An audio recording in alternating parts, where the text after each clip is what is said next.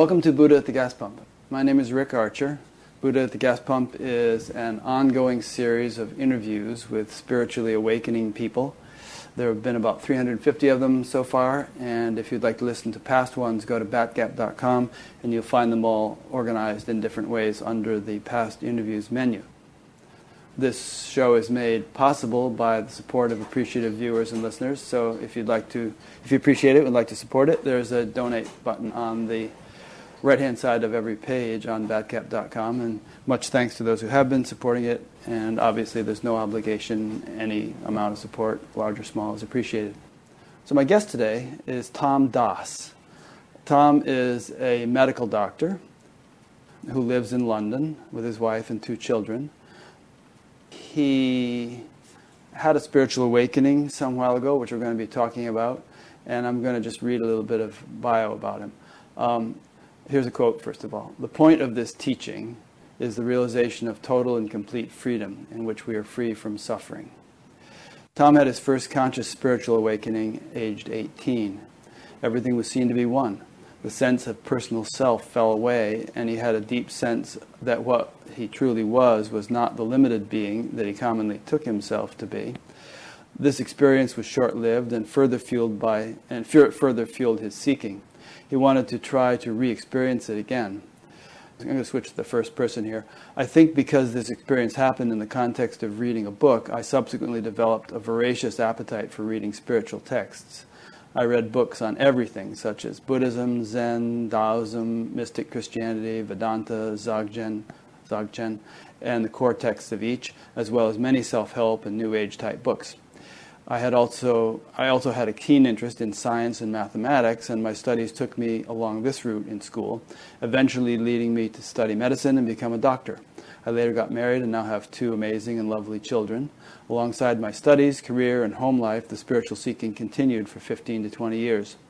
Now, the sense of a me living a life and the dissatisfaction that fueled, uh, the dissatisfaction that fueled my spiritual seeking have both disappeared, leaving behind an ordinary life being lived or living itself. I call it freedom. So good. So I've read. Uh, listening to a few hours of Tom doing an interview with something called Conscious 2 and read quite a few of his essays. He has some very interesting, well written stuff on his, uh, on his website, which I'll be linking to. But let's just kind of start from the beginning. So, your first conscious spiritual awakening, aged 18, did that just come out of the blue? Or had you already been seeking and reading and meditating and whatever you've been doing?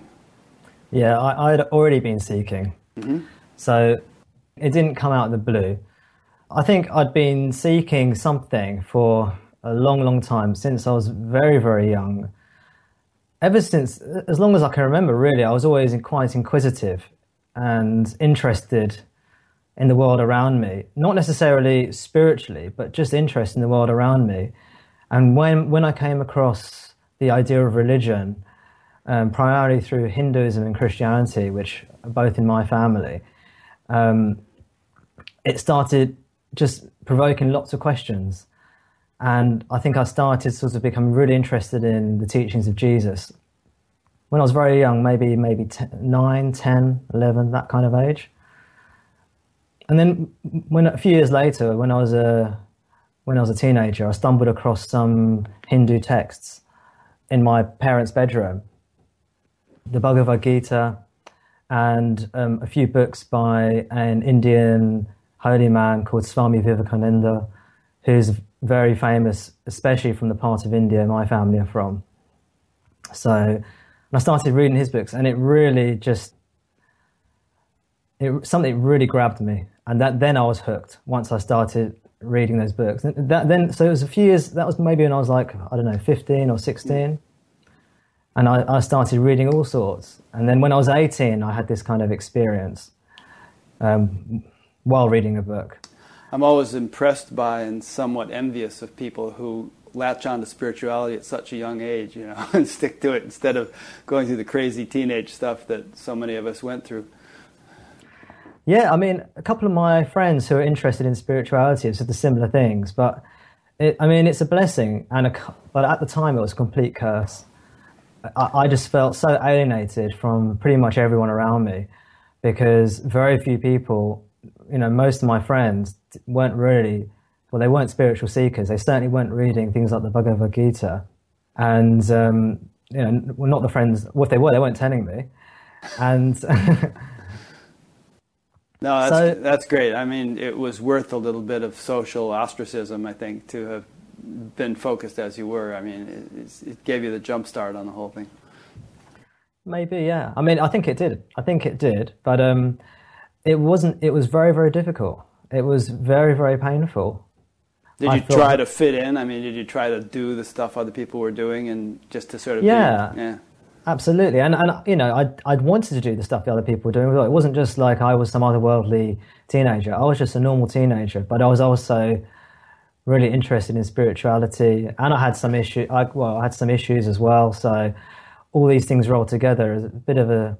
Um, it makes it makes suffering quite easy to happen. Yeah. Let's put it that way. Well, you weren't that precocious. I mean, Shankara was writing commentaries on the Brahma Sutras when he was 12, you know. that's true. I, I, wasn't as precocious as Shankara. That's, that's, yeah. You got me there. By comparison, you were a bit of a slouch. Absolutely, yeah. so, what was this experience you had when you were 18? Well, it was, I still remember now, it was, it was almost like everything came into focus. I remember it visually almost visually everything seemed to come into focus. And looking back, I think what happened is the sense of self and all the chatter and the mind fell away. So I think in normal everyday life, people are aware of what's going on around them and aware of their thoughts. But when their thoughts kind of fall away completely, the visual world or the perceptive world just comes right into the immediacy. And I just had a sense that I wasn't this thing here. I, but I wasn't separate from it either. And it felt really good. What were you reading at the time? I was reading um, the second Krishnamurti Reader mm-hmm. by Jiddu Krishnamurti, which is a collection of a few of his writings. And he was just talking about awareness and thought and, you know, all the stuff that if, if anyone watching is familiar with, with Jiddu Krishnamurti, all the stuff that he talks about. And there's something about you know, there's something about the words he wrote on the page and the way I was. I was very reflective when I was thinking about it. I used to read a passage, and then if I didn't understand anything that was written in the passage, I would put the book down and just sort of let myself think about it until I got it. Or if I didn't get it, eventually I'd just move on. There were lots of things I didn't get, but I, I was reading in a very, a very contemplative kind of way, really trying to match it up with my own experience, see what see if what he was saying was true. And had you been doing any sort of practice or mainly just reading? Mainly just reading, but I, I have, as you mentioned in, in my bio, I've, I was taught yoga. I think you mentioned it.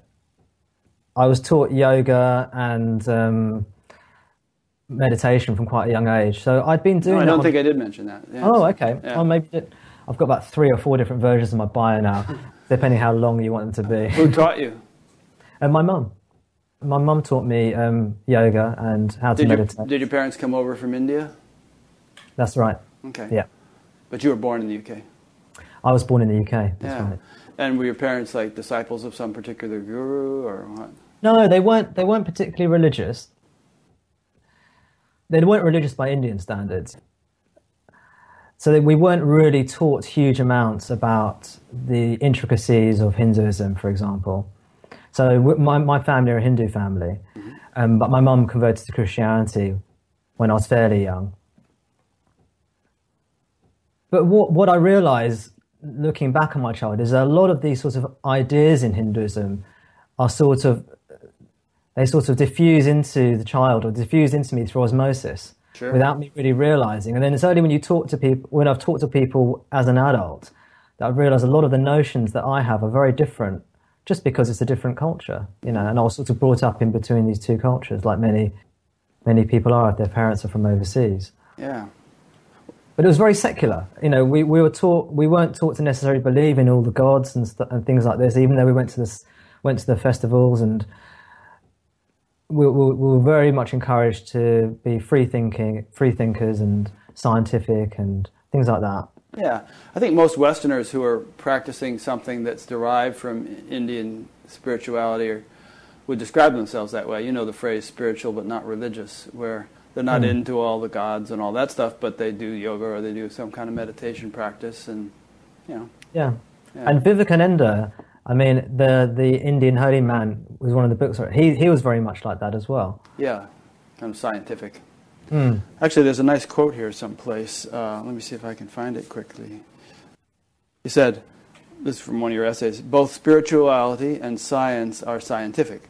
They are both based on repeatable, personally verifiable evidence, experience, and do not rely on belief or dogma. And um, uh, to me, that's a very important point. I, I think, I mean, if people ask me what I believe, it, uh, I say, you know, doesn't, it's an irrelevant question. It doesn't matter what I believe. Maybe I believe some things I haven't proven to myself experientially yet, but I don't like hang on to those beliefs tightly. I'm, I'm not going to hell if I don't believe them or something. You know, they're just theories to explore. Yeah. I think that's what really, really grabbed me when I read these Indian texts because I was really immersed in, well, I was in terms of religion, the religion I'd really come into contact with most was Christianity. Mm-hmm. And I was fascinated by this figure of Jesus and his teachings. But I couldn't, I, and I really, want, and I, I looked at Christian friends of ours who believed, and I saw that this kind of inner strength that they derived from it. And I, I was really envious of it. Mm. And I really wanted to, to feel that kind of certainty that they felt. But I could never believe, I could never bring myself to believe in something yeah. And when I came across these Indian texts, they were saying you don't have to believe. They can say they said that there is a God, but you can know God, and that that really excited me.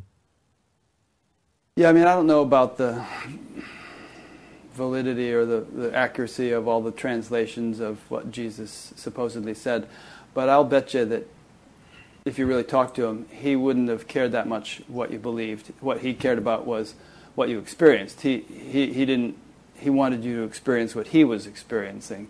And if he said, believe me, it was only in the sense of, hey, I'm experiencing this thing, have enough faith to sort of explore it, you know, and that, that's all the belief you need, a grain of mustard seed. Mm. Yeah, I, I, like that. I mean, yeah, I mean, I'd like, if that was, if that was true, that would be great. I think, I mean, I guess I don't, I don't know what Jesus, and I'm, you know, neither of us really know what Jesus intended. But um, yeah, I, I, think I read it in a similar way to you. I think Rick, and that I like that interpretation. I like to believe that that maybe is what he was trying to say. But who knows, eh? Yeah.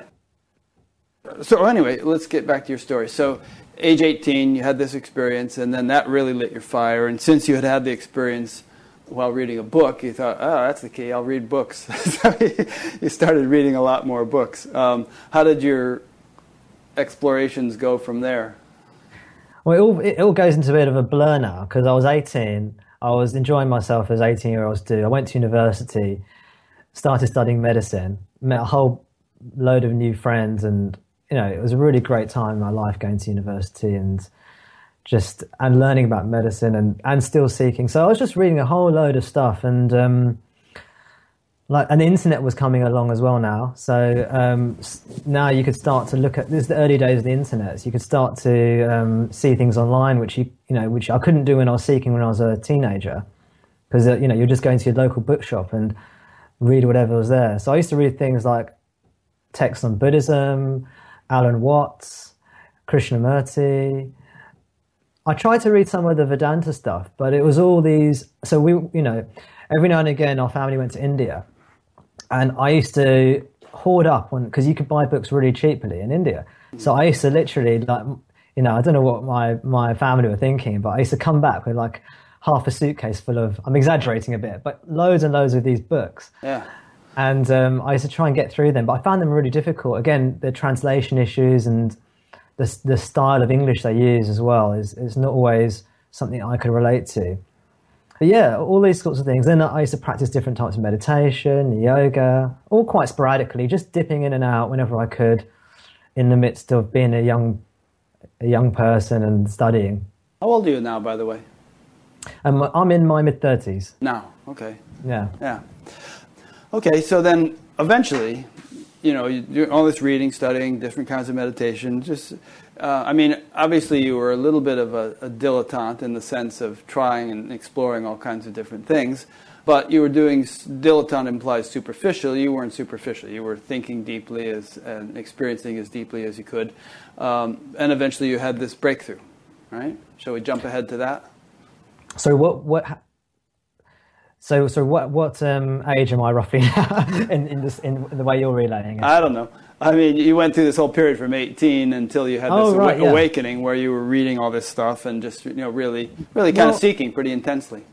Yeah, so the so I had this awakening when I was 18, and that just further fueled my seeking. And then I, I read all this stuff, did all these practices, and at, and sometimes I was seeking really, really, you know, I was really going at it, sort of almost in seclusion, just spending evenings just devouring books or practicing.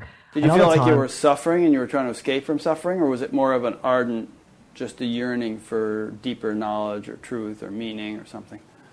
I think at times I definitely felt like I was suffering, Uh-huh. and I was trying to escape from that. But other times it was quite relaxed and quite leisurely and um, more balanced. it. Yeah. Yeah, and I I just enjoyed it, and I was exploring, and it was maybe something on the back burner, but I was still, you know, spirituality, as I call it, this seeking, the seeking for truth and for and for the end of suffering is, is something that's all, I've always been doing, but just to a greater or lesser extent. And fast fast forward, I just kept on reading things, listening to teachers and YouTube, listening to things like Buddha at the gas pump in your early days. I was telling you uh, before this call, we're having a brief chat, and just trying to figure things out. And, and to be honest, I mean, a lot of the teachers spoke to me in part, but not completely. So I just I just carried on and felt frustrated with the whole thing. But over over a period of time, and it wasn't there wasn't any awakening. Over a period of time, over a period of a few years, um, I've just come to sort of where I am now, which is what I call this freedom. And I don't know exactly when it happened, and I don't know exactly how it happened. Although we could explore that if you wanted. We could, and we could. Well, I mean, just something to throw in here is that you know some people do have an abrupt shift that they could mark on the calendar, and other people, like you just described, can't really put their finger on it. You know, when did this happen? It, it sort of sneaks up like a thief in the night, as the, as Maharishi used to say about awakening. It can. Another way of classifying is that some people are described as oozers. They just sort of ooze into awakening without really sort of realizing. It's like here's another example. You're in England and you have a lot of drizzly days there. You know, you can be out walking and there's a sudden downpour and you're soaked, or you can be out walking and it's kind of drizzly and you come back soaked, but you can't quite say when you got soaked. You know, it just sort of happened sometime during the walk. Yeah, exactly. and I, I wanted to be the person who just got drenched straight away. Right. Yeah, that's what I wanted. And there were times when I thought I was. You see, that happened quite a few times. And after about three or four times, I thought I was enlightened. You know, I sort of got wise to this because I didn't want to sort of fool myself, but I, I, I ended up fooling myself quite a few times. You know, when you have these amazing sort of experiences or you feel like you're not the body, you're not the mind or something, and you're transcendental to everything. And it's great for like a day or a week or a couple of weeks. And then you start suffering and it's like, oh God, not this again. and then you get back to the drawing board trying to figure out where you went wrong. All that, what happened for years, on and off, on and off, feeling I've got it, feeling I haven't got it.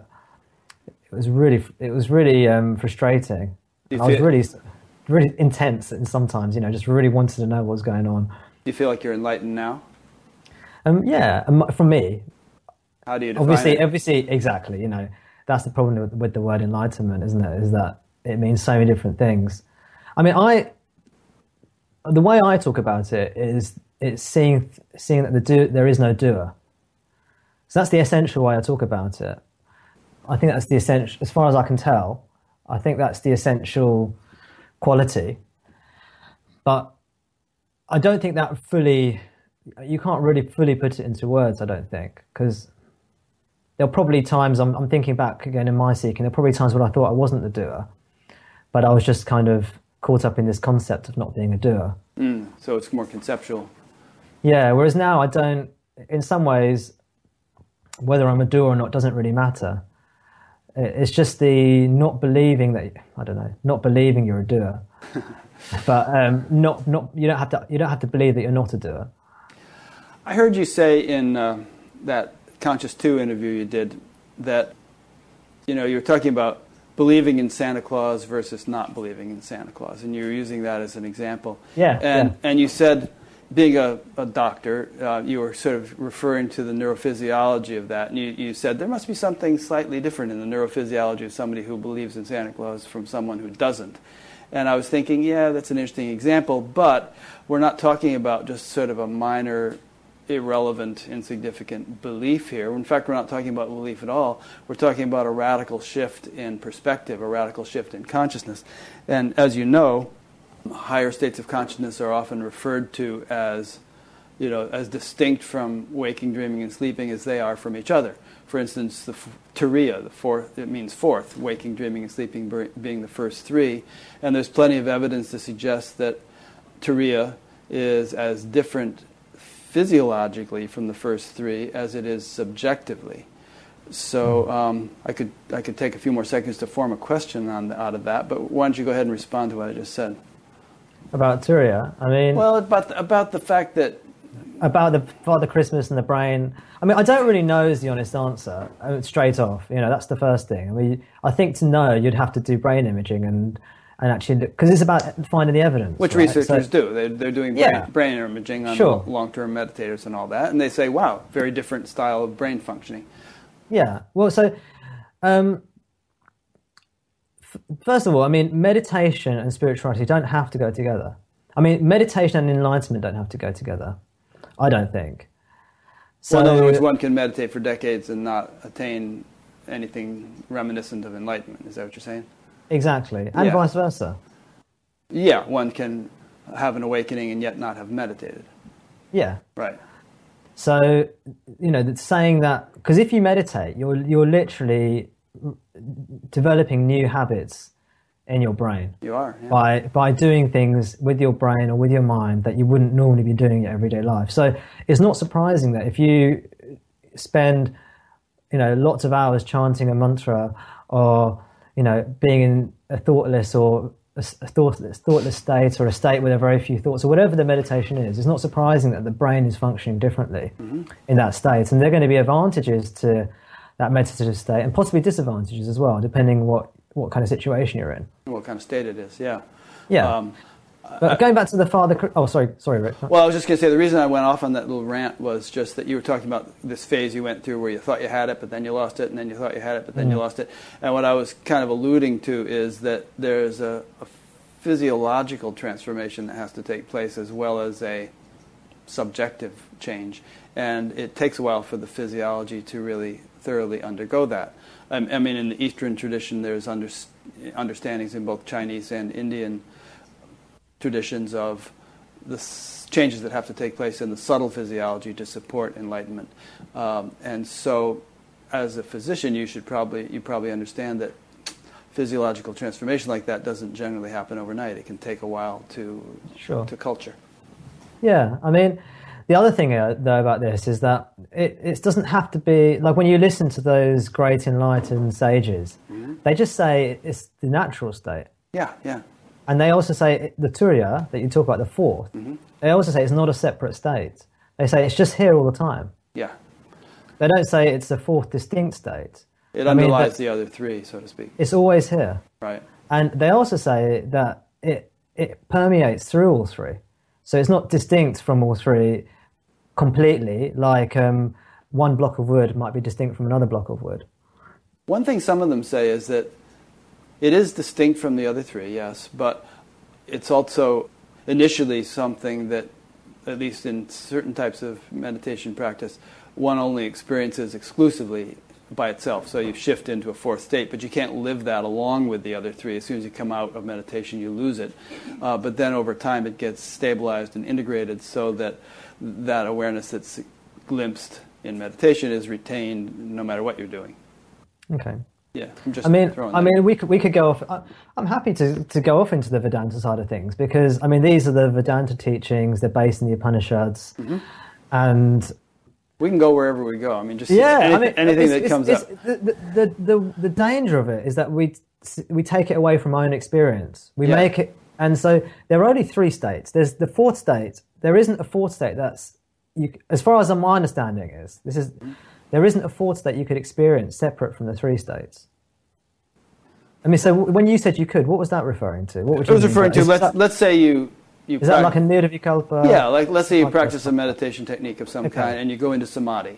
Okay, so you're experiencing the fourth state, but you're not So experiencing like a- what, but you, what- you're not any experiencing. type of samadhi. Or I don't remember all the Sanskrit terminology, sure, but sure. it's let's say you're experiencing that exclusively, and you're not experiencing waking, dreaming, or sleeping. You're you're, you're just in a, this different state, which is subjectively and neurophysiologically different. And then you come out of it. You lose it, at least to some so extent. That, I, mean, I would call that a part of the. I would just call that an experience within the waking state. Mm, I wouldn't. Sure, It's that's because, fine. it, because it's I mean, it- it- physiologically distinct and, and subjectively distinct. So it's as different from waking as waking is from dreaming, let's say. Sure. I mean, I think I think that's tr- what you've said is true. You know, I don't think you're wrong. But the reason I'd say it's a part of the waking state is because these teachings are meant to be describing our experience. Yes. So you've got experience. So you've you've essentially got the way I see it anyway. The way I interpret the teachings, you've got three states: waking, dreaming, got- sleeping. Hmm? waking, dreaming, and sleeping. And you've got a whole variety of experiences that can occur within the waking state. Mm-hmm. And all the meditative experiences, unless you're into sort of dream meditations, but if we just leave that aside for now, um, like if you go into meditation in the waking state, you go into a samadhi of some kind, that would be essentially, see, it's just different ways of cutting up experience conceptually.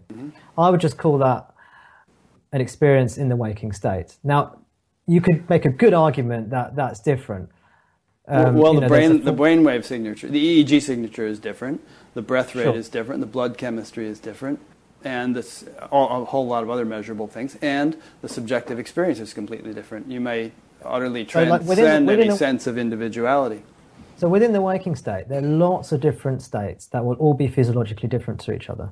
Mm-hmm. So, for example, you go for a run. Mm-hmm. After about ten miles, your brain, your brain, and your physiological brain state will be different to when you're just watching TV or something. Yeah. There are a whole host of physiologically distinct states within the waking state, and I would just say, for ease, that is one of them. And don't forget the way these states are designed.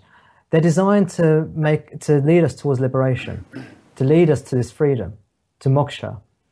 That's the whole point of these teachings. So these teachings are haven't the way they've cut up experience into the waking, dreaming, and sleep. The reason they've done it this way, as in my view, is they're trying they're trying to show you something about your experience to lead you to like they're not looking at EEGs and physiology. They're looking at your own experience, and that's why they're distinguishing into three states. And the understanding of Turiya, the fourth, is meant to be showing you that there's a, a consciousness that is, or an awareness that's aware of all these three things, regardless of what's going on. Yeah, yeah.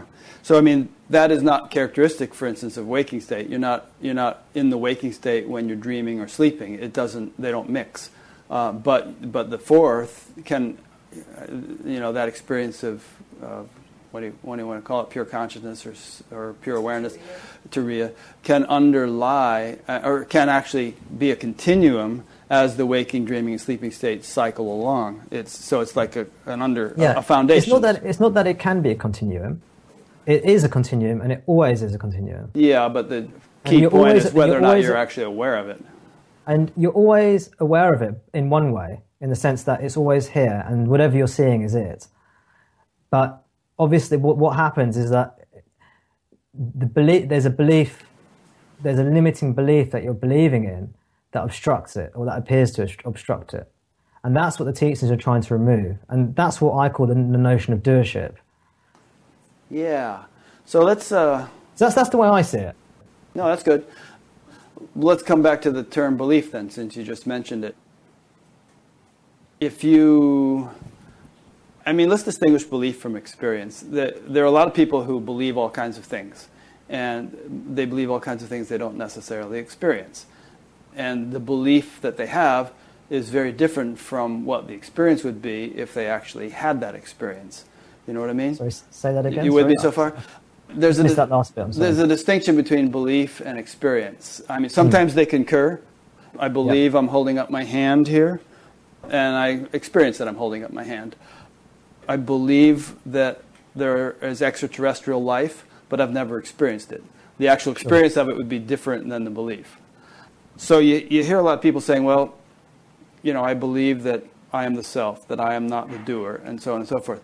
But is that really their experience? And is the belief, is, is adapt, adopting that belief sufficient to inculcate the experience, to trigger the experience? It might be. It might be. it might and, be. And, and, tradi- and traditionally, it's been a method. I mean, there are lots of different traditional methods, but traditionally, one of the methods is just to sort of hypnotize yourself into believing that you are pure consciousness and do it for like years. Yeah. You know, that was kind night, of what Nisargadatta did. He said, My guru told me I was the self, and I just believed him, and I just hung on to that like, for dear life, and after three years, I realized it. Yeah, exactly. And that's like a faith based teaching. Yeah. You have to have a lot of faith in your guru or the teaching. And um, and often in you know going back, people would often know the gurus very well. They'll maybe live with them or in, in the forest, and they'll be almost be like. I mean, they tend to be men, right? So they'll often almost be like brothers or father and son. So there'll be like an intimacy there, um, a connection, which will generate faith. Like if, if someone you care about and someone who cares for you tells you something that you haven't experienced, like they might say, "Oh, I saw an alien." If it's someone you know really well and you respect and you love and, and you've got a relationship, then you're more likely to believe them. Yeah. Whereas if someone off the street tells you, or someone like you know, someone you list here on YouTube tells you, you know, that relationship isn't there. So great faith can come through those relationships, I suspect. Also, there's an intensive immersion in a situation like that where you're just in breathing the, the breath of the teacher, as it were. You're in that air, you're in that atmosphere 24 7. And, and there's a sort of an osmosis that takes place, I think. Definitely. Yeah. I mean, I think, yeah, the idea of satsang, which is just being in the presence of truth or being in the presence of a person who's in who's in touch with that reality. I mean, I think it's really, really beneficial in Yeah. so many different little little ways. Yeah. And I've only, I, I never really bought into that when I was seeking, but you know, I can see how that can be the case now. Sure. You read stories about Ramana, and um, you know it wasn't so much what he said. Uh, it, people would just they'd they'd go and they'd sit in his presence sometimes for the first time, and their mind would stop. They just experience this deep, deep silence, um, and uh, you know this transformational influence just being in his proximity. Mm, yeah, I can imagine. I can imagine that's. I mean, I can well believe that. Yeah. So you were talking about the two types of belief, though, weren't you? you? I mean, so I distinguish between the belief that concurs with experience. I would call seeing, and I would call or understanding or knowing, and then the belief that is not based upon experience or evidence. I would call belief. or faith? You could call it faith. I mean, the problem with, with the word faith is that the word faith can mean belief in terms of the way I've just explained it, or it, it can also mean trust. Yeah. So when when you trust someone, you have faith in them. Doesn't mean you know that's not the same as holding a conceptual belief. So a lot, so, and I, you know, going back to Jesus, we mentioned earlier. I think a lot of the times when he said "believe in me," I think he was saying "have faith in me," meaning trust, trust, trust me, but Yeah. not necessarily, you know, in the way you you you know put before. Yeah, it's like, hey, I've got something here now. You know, believe that, and I'll lead you along so you can experience it yourself. Um, Yeah. You know, I mean, you go to graduate school, for instance, to study physics, and you believe in Heisenberg's uncertainty principle, even though you don't understand it yet. And then you study it for a while, and you get to the and do some experiments, and you say, sure enough, it works. You know, then you have you have some experiential verification.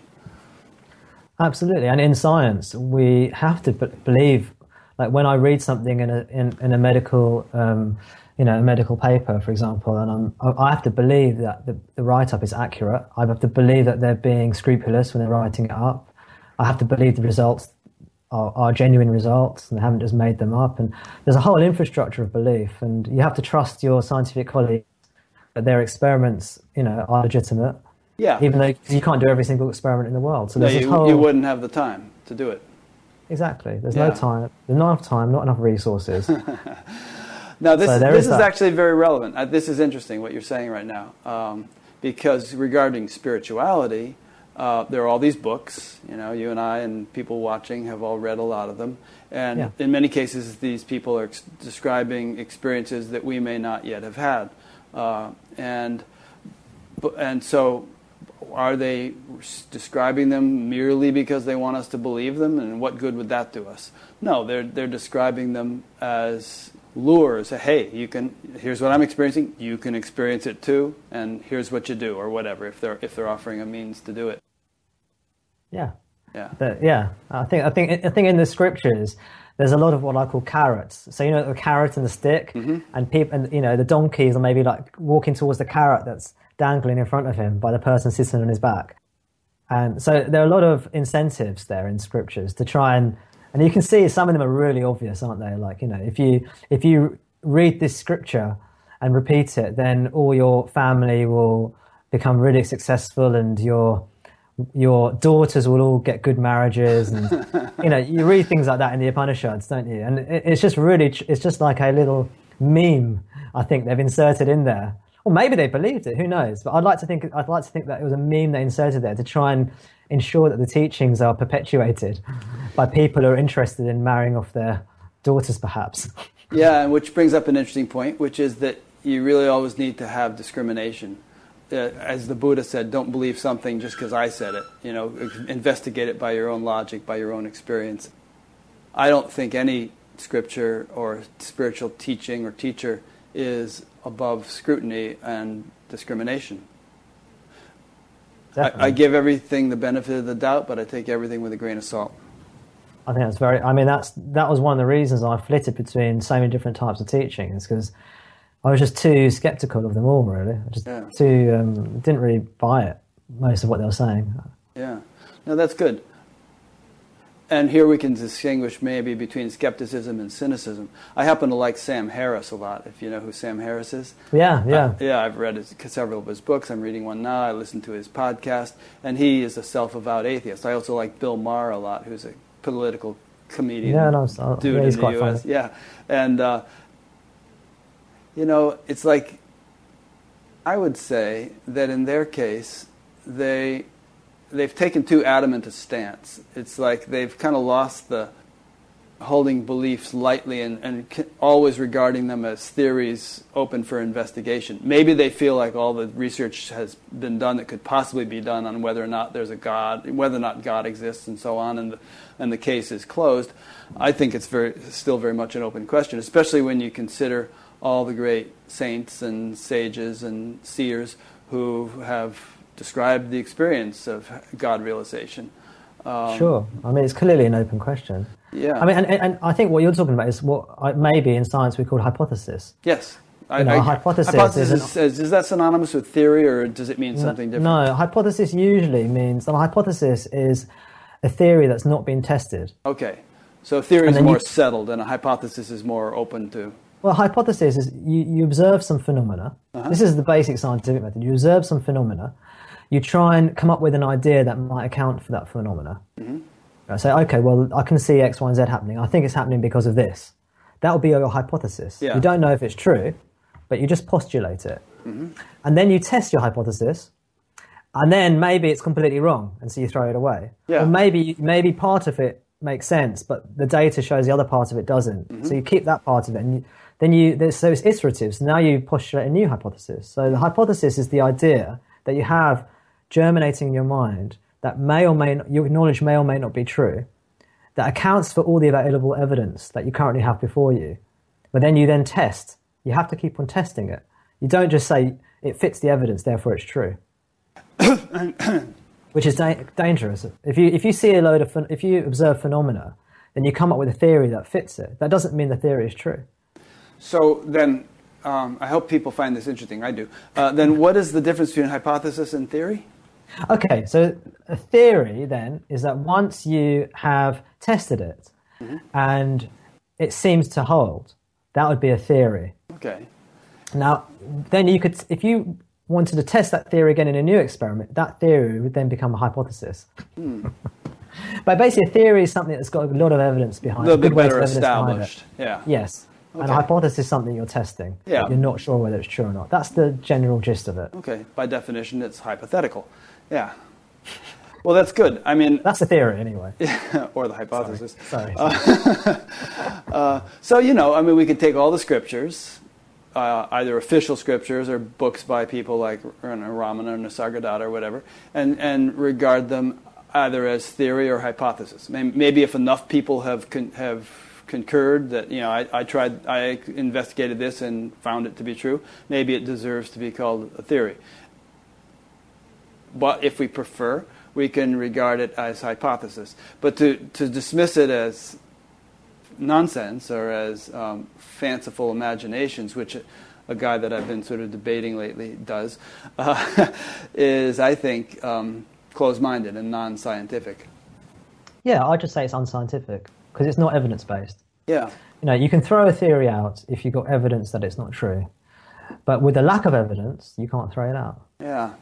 Now, It's how that simple. It's, it's pretty straightforward, really, isn't it?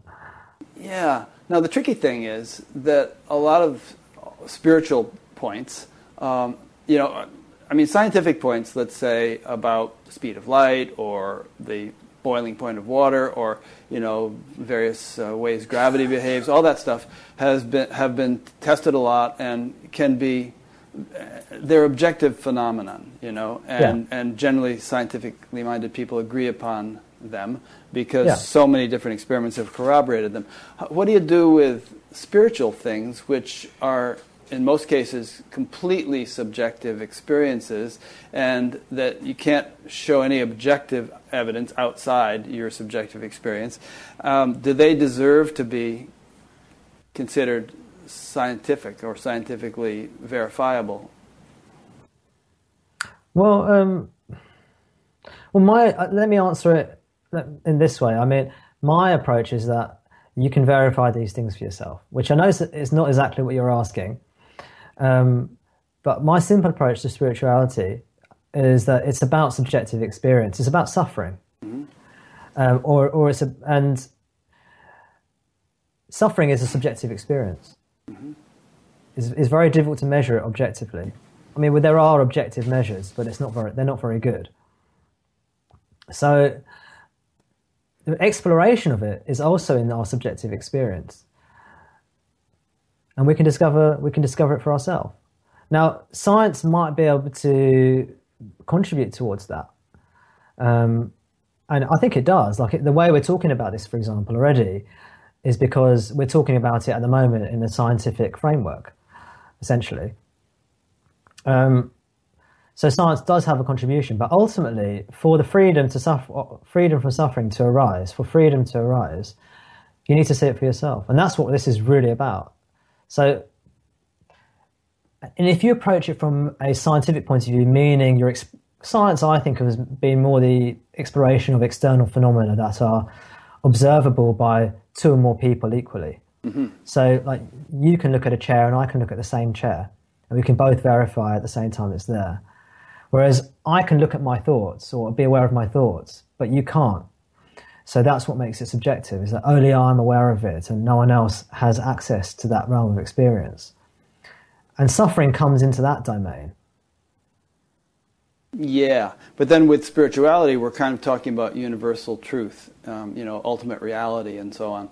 And uh, you know, supposedly, spirituality can lead us to that or enable us to experience that. And so then the question is, you know, if ten people all engage in spiritual practice for X number of years and and all arri- all say yes, I've arrived at this experience of you know ultimate reality or deepest truth, are they all experiencing the same thing, or is it just sort of are there subjective variations in what they're experiencing? Now, you know, you've heard of Aldous Huxley and his perennial philosophy and so on, and what he's suggested and others is that it acts, it is the same thing, and maybe people express it in slightly different language and so on, but there is an ultimate reality which which we can all investigate scientifically and arrive at the experience of. I mean, I, I see what you're saying. Um, the, the key for me is freedom from suffering. Yeah. So, like, it's like playing tennis.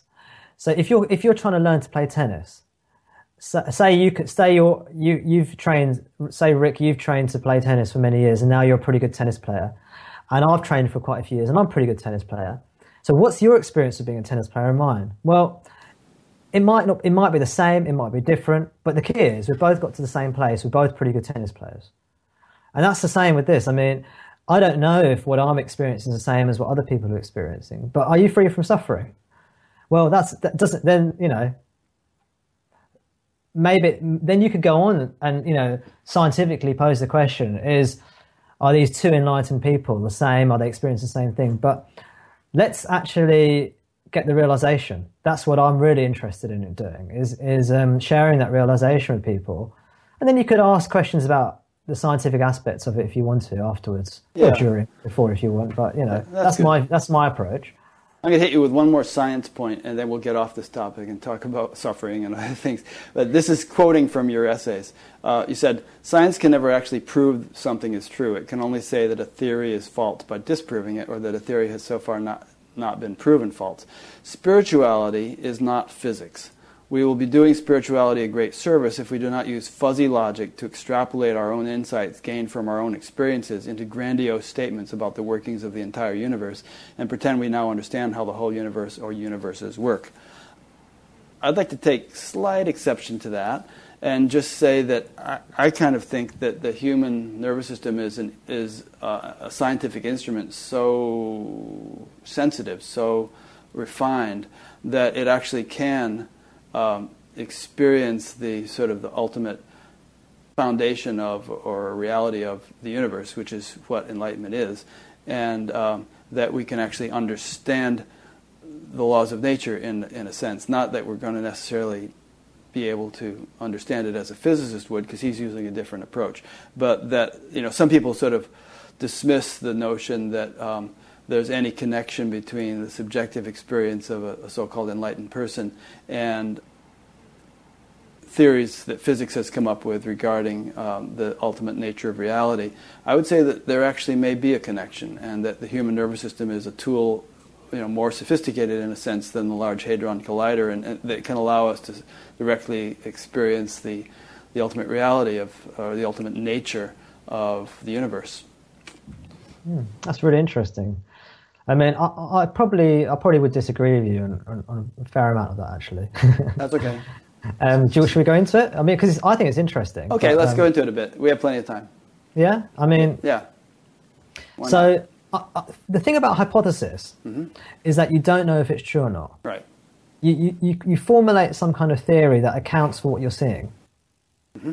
but you genuinely don't know if it's true or not. Right. And, you, and you're looking to find out. I suppose you think there's a possibility it is, otherwise you won't spend the time in, in pursuing yeah. it. If you think so, this is total bollocks, I'm not. You wouldn't go. Exactly. Yeah. Exactly. So, but a, a true scientist will. It's like you know Sherlock Holmes and Watson.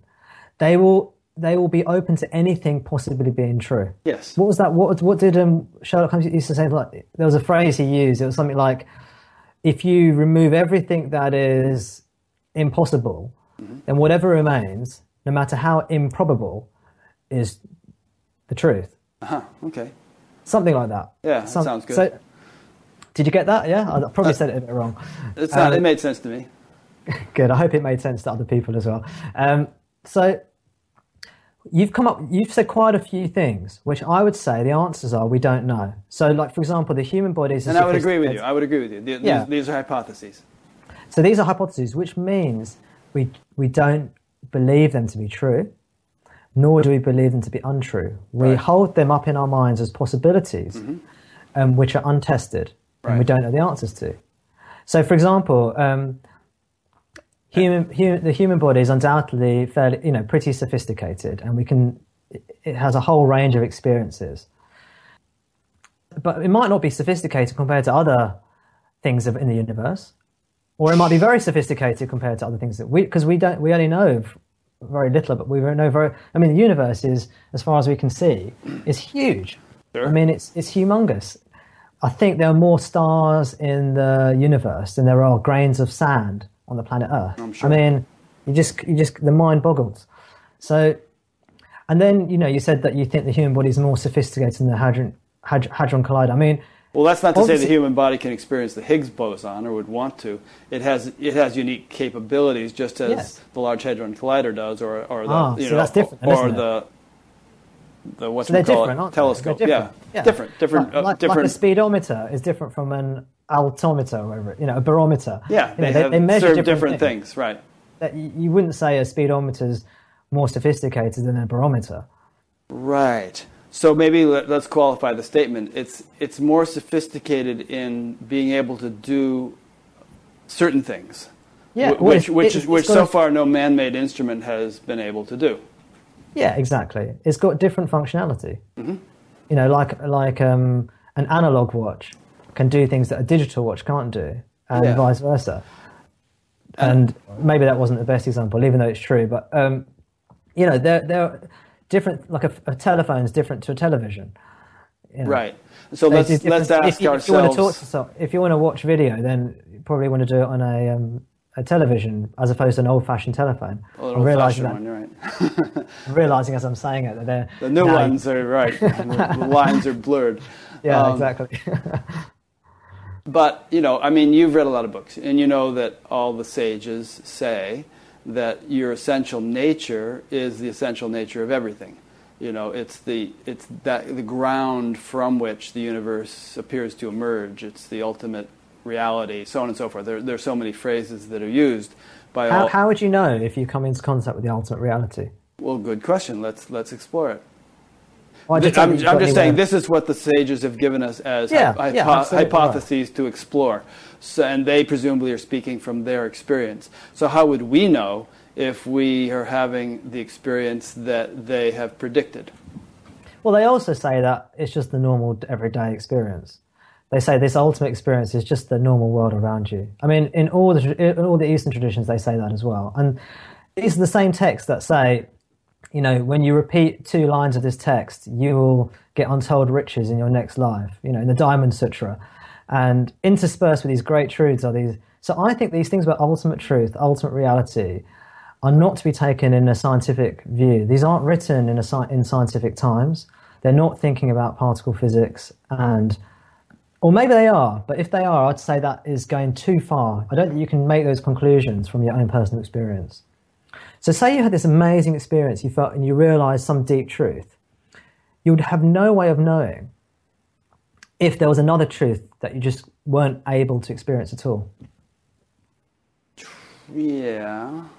So if you were, if you were a frog, if Yeah. you were a frog and you figured out that two plus two equals four, I mean that might be the height of frog mathematics, and you just can't imagine anything going beyond two plus two equals four. You don't realize there's calculus out there because you're a frog, and um, frogs not only don't can they not do calculus, as far as I'm aware. I mean this is a hypothesis. We need to test this, right, Rick? Right. But uh, but a frog, I don't think can do calculus.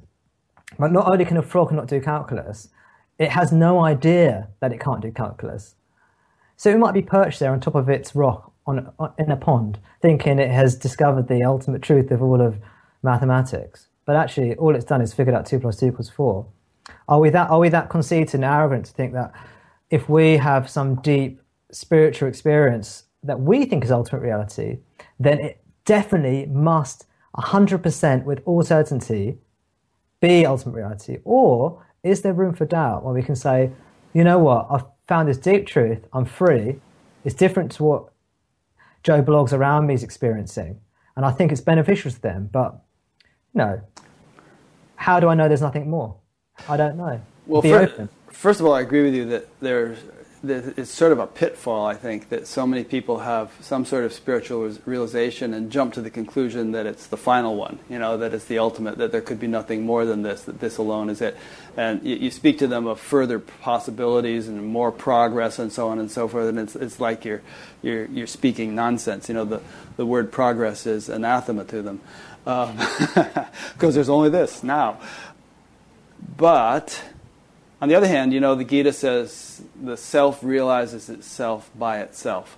So it's not like the individual is somehow, from an individual perspective, you know, looking at ultimate reality and thinking, oh, isn't this cool? This is ultimate rea- reality, and, and I, Tom Das, am experiencing it. No, ultimate reality has woken up to itself in its own sort of status as ultimate reality.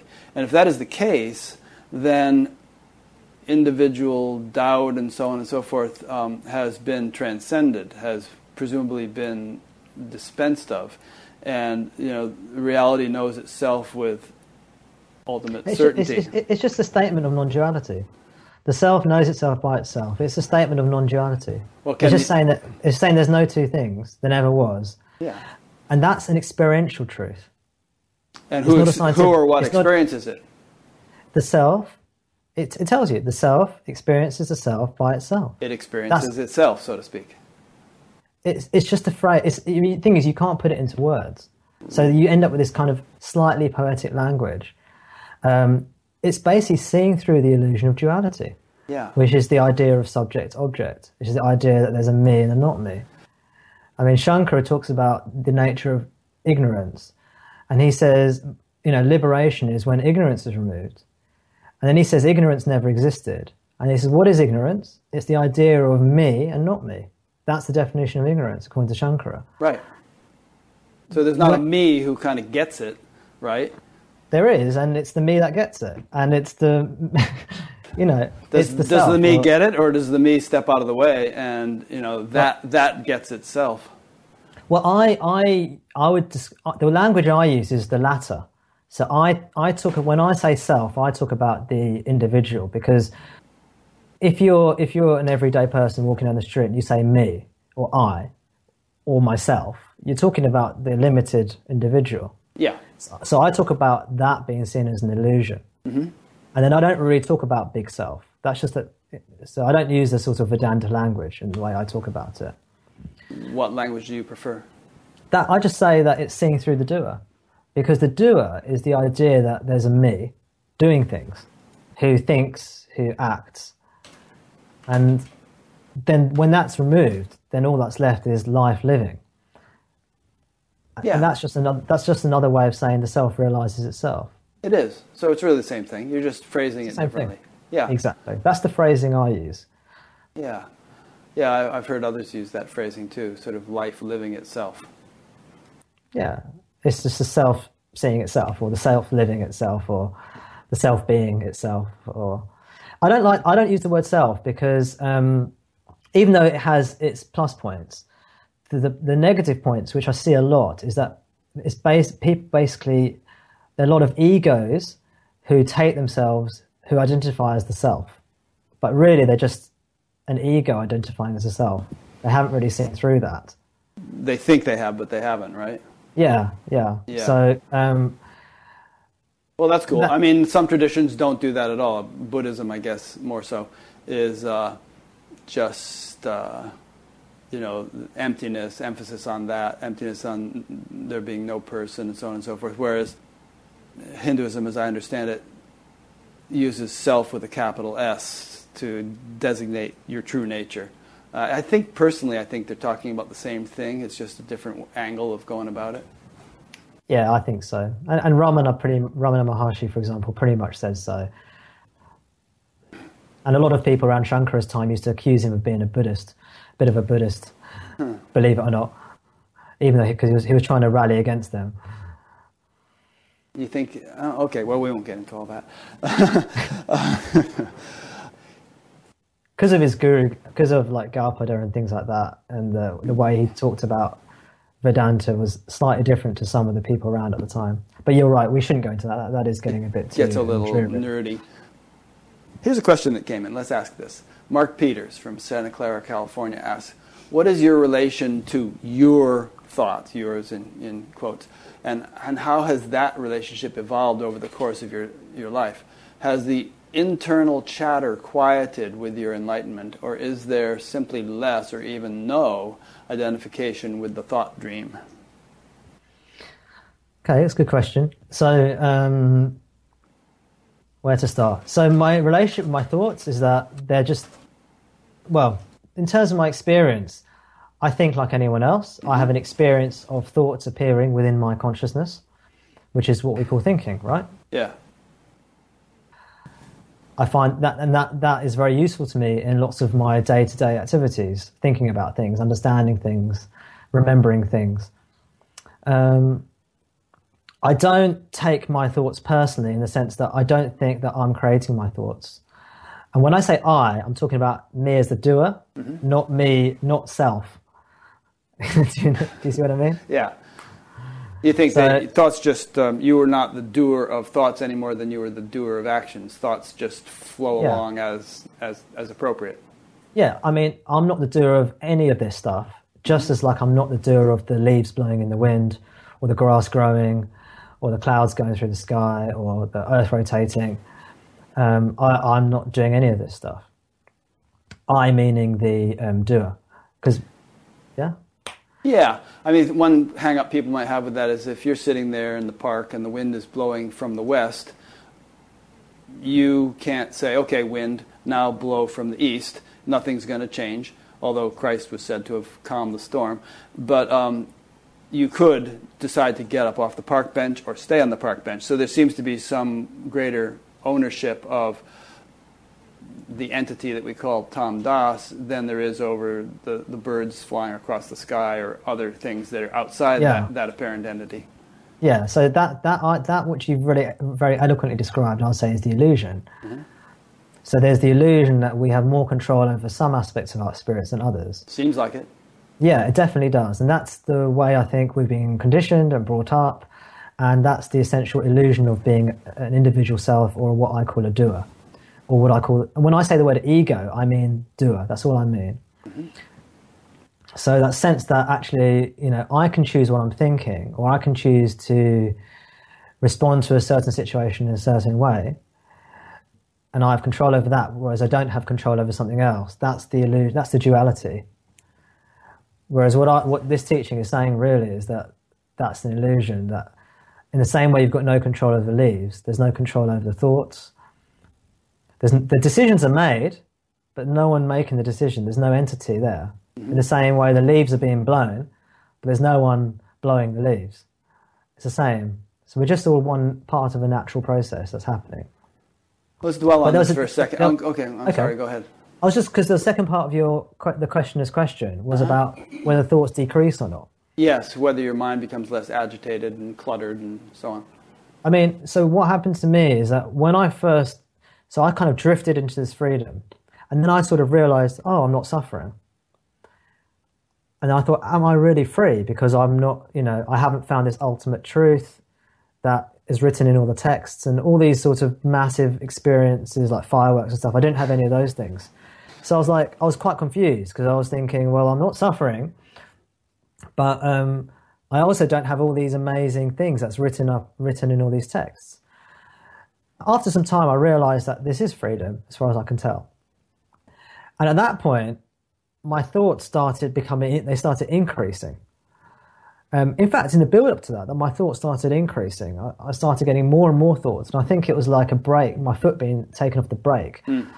And all this stuff started coming in, all these emotions started coming in. I found myself getting quite irritable sometimes, and um, I wanted to go out a lot more and meet up with friends and sort of socialize more, and lots and lots of thoughts. But over time, that's really settled down quite a lot. So it's just resulted in a, in a calmer person, I think. Yeah. I think sometimes when one has some sort of awakening, there's a like you said, foot being taken off the brake, there's there's a sort of a, a freedom for stuff that's been repressed or bottled up to just flow out, be purged, be gotten rid of. And, yeah, then, and, and then when it's yeah. cleared away, then everything, the dust settles down again. I mean, that seems to be what's happened and happening to me. All right, well, that answers that question. It's interesting in in your notes. Are there are there any remnants of what we were just talking about that we didn't you said there was something else you wanted to go into. Yeah, now I forget what it was. Do you remember? No. I don't know what you're going to. Oh, well. Oh, I know what it was. Like, just to dwell on this no doer thing, although we'll come back to it. You know, someone might say, All right, Tom, you're sitting there at your desk. Um, I can say, Tom, don't raise your hand. And you can go ahead and raise it anyway. You have the volition, the freedom, the will to do what you want. Or, you know, you could be sitting there, like I said, and, and there could be birds flying outside or whatever. You have no control over what those birds do. So it almost seems like like there there is a and I was, yeah, I get you. You know what I'm getting at? I mean, what try to answer think? that doubt. I mean, you, I mean, what do you think? I think, well, it, I don't know if it matters, but I think there's validity to this experience, uh, but I don't know if I. Comp- it's not my experience, clearly, and I don't feel like I completely understand it. But I try to give people who describe it that way the benefit of the doubt. But there's this sort of conundrum when you actually observe from the outside the way a person seems to be functioning, because there does seem to be a, a, person who has choices and so on. Now, I understand that ultimately, if we get right down to the real nitty gritty of, of you know, reality, to the unmanifest level, there's nobody there. Uh, but isn't it more of a both and kind of situation where simultaneously there's nobody there and yet there is somebody there? Kind of like I'm nowhere, I'm everywhere, and I'm right here, and all three paradoxically coexist. Yeah, I mean, for me, the experience is non-verbal. It's just the experience of living, of being alive, mm-hmm. or as I say, life living itself. But that's not. It, so it's not like I interpret my reality as, oh, you know, I'm nobody. I'm some. You know what I mean? Yeah. So it's just the experience of what it is to be alive, and I, it's no different to my experience of what it was like to be alive ten years ago when I was still rampantly seeking mm. and unhappy. And I don't think it's any different to what you're experiencing now. It's just um, the way we see the experience and the sort of filter. Like, for example, if you if you believe in God mm-hmm. and you believe that God is always giving you signs of what to do. So you walk into a room and then a cushion falls on the floor. And that means, I don't know, that might mean something to you. Maybe that means you've done something bad because why would God put the cushion on the floor? Or, I don't know. Do you know what I'm trying to say? Um, you can interpret the world according to your beliefs, is what I'm trying to say. Mm. And that's what's happening is that we have the ba- we we all have, as far as I can tell, through talking to people, through listening to people, we all have the basically the same experience of life as human beings. But it's how we interpret that, and we interpret that through this notion of being a doer.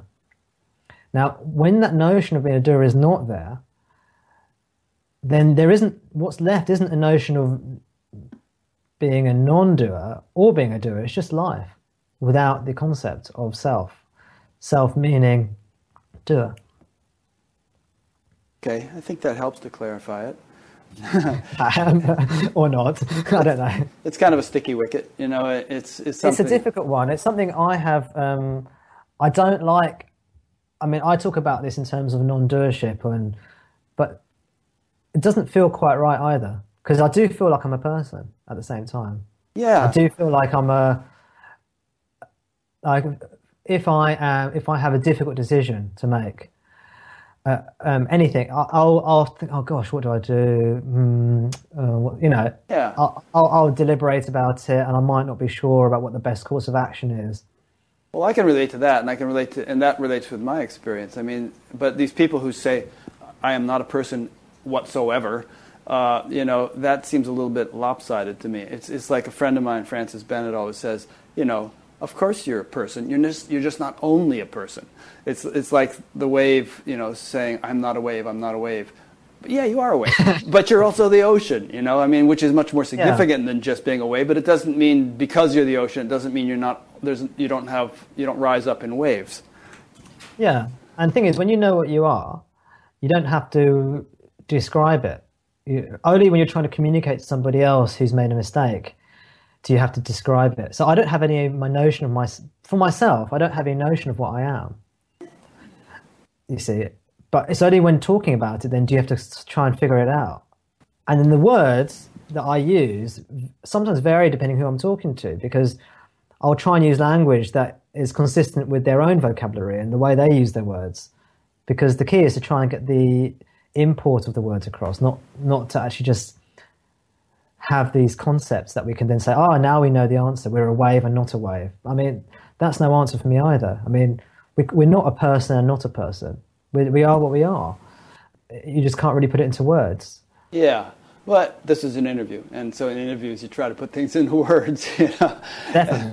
and Definitely. there, you know, Yeah. and there are, there are books which consist of words, and there are people teaching satsangs which consist of words, and so you know we're trying to find ways of clearly expressing these kind of these concepts or these experiences, which really, you know, and it's not it's not like unusual that it's difficult to express experiences in words. I mean, you try to describe the color red to a blind person. What are you going to say?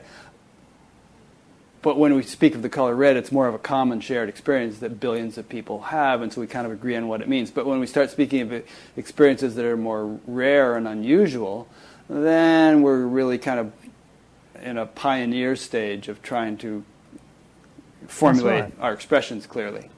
Absolutely right. And I, I'm writing my blog in words. You know, I've written loads of essays, and Yeah.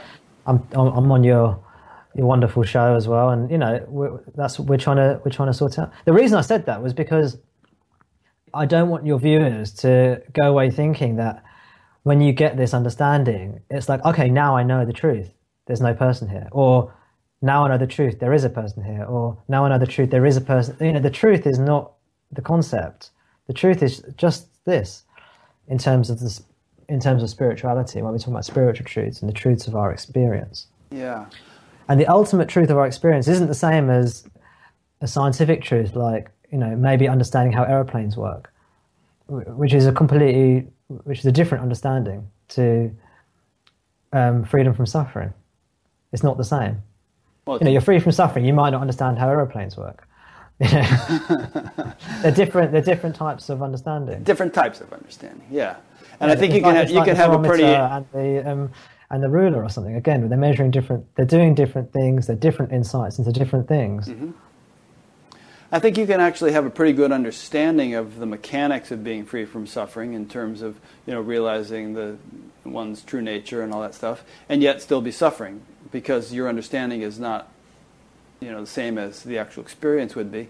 And I think conversely, one can actually shift into the experience of one's true nature, but not have a really clear understanding of it, and even actually be fearful because what is this? What has happened to me? There's a there's a book I talked about with my guest last week called Collision with the Infinite by Suzanne Segal, and uh, it's going to be coming out again in print. And she had this sudden shift and into not you know, having any sense of a personal self, and it terrified her. It took her about ten years to work it out what had actually happened. Oh, so I think understanding and experience uh, complement each other nicely, and ni- neither is sort of uh, sufficient unto itself. Absolutely, I think so. But I mean, the thing with me is that I'd studied a lot of these teachings for many years, you know, especially Buddhism and Vedanta. And then when I realized I wasn't suffering, I, so I thought I, I was quite annoyed at a lot of these teachers because they're not explaining it clearly enough for me. And so I thought when I'm when I figure this out, I'm going to explain this really clearly. You know, I'm going to sort it out. I've got I'll line all my I'll define all my terms at the beginning. That's the first thing. I was really fed up of um, teachers talking about things and not not explaining what the words mean. So I'll define all my terms at the beginning, which actually I think is quite a good idea. And then you know use a set form of nomenclature to describe everything in a very consistent way, and I'll have it all mapped out. And then when, when I sort of when it's when I realise what's happening to me, it's just like it's just this. I felt like I became one of those neo Advaitist people. Yeah. It's just this. This is it. And I, I heard myself. I was like, "Oh my gosh, what what's happened to me?" Yeah. You know, Slap you in the I was like, "You can't just say all there is is this," but it was. It was like, "This is it." True. And I, I, I, I felt gutted because, um, and at the same time, it was such a relief because it was like all the all those teachings and everything. You know, I can see what they're getting at now, but you can also see how they overcomplicate things at the same time. And people can have a conceptual understanding of a teaching, but what one thing that has in, you get in common with people who really get it, really woken up, is they always say, "Oh, it's not what I thought it was," Yes. And they always say, "It's also what I've always been experiencing." Yeah. Both those things. And it's true, you know, because it's just because you never think it's what's your, what you're experiencing already. You always think it's some sort of supernatural turiya, for example, Rick.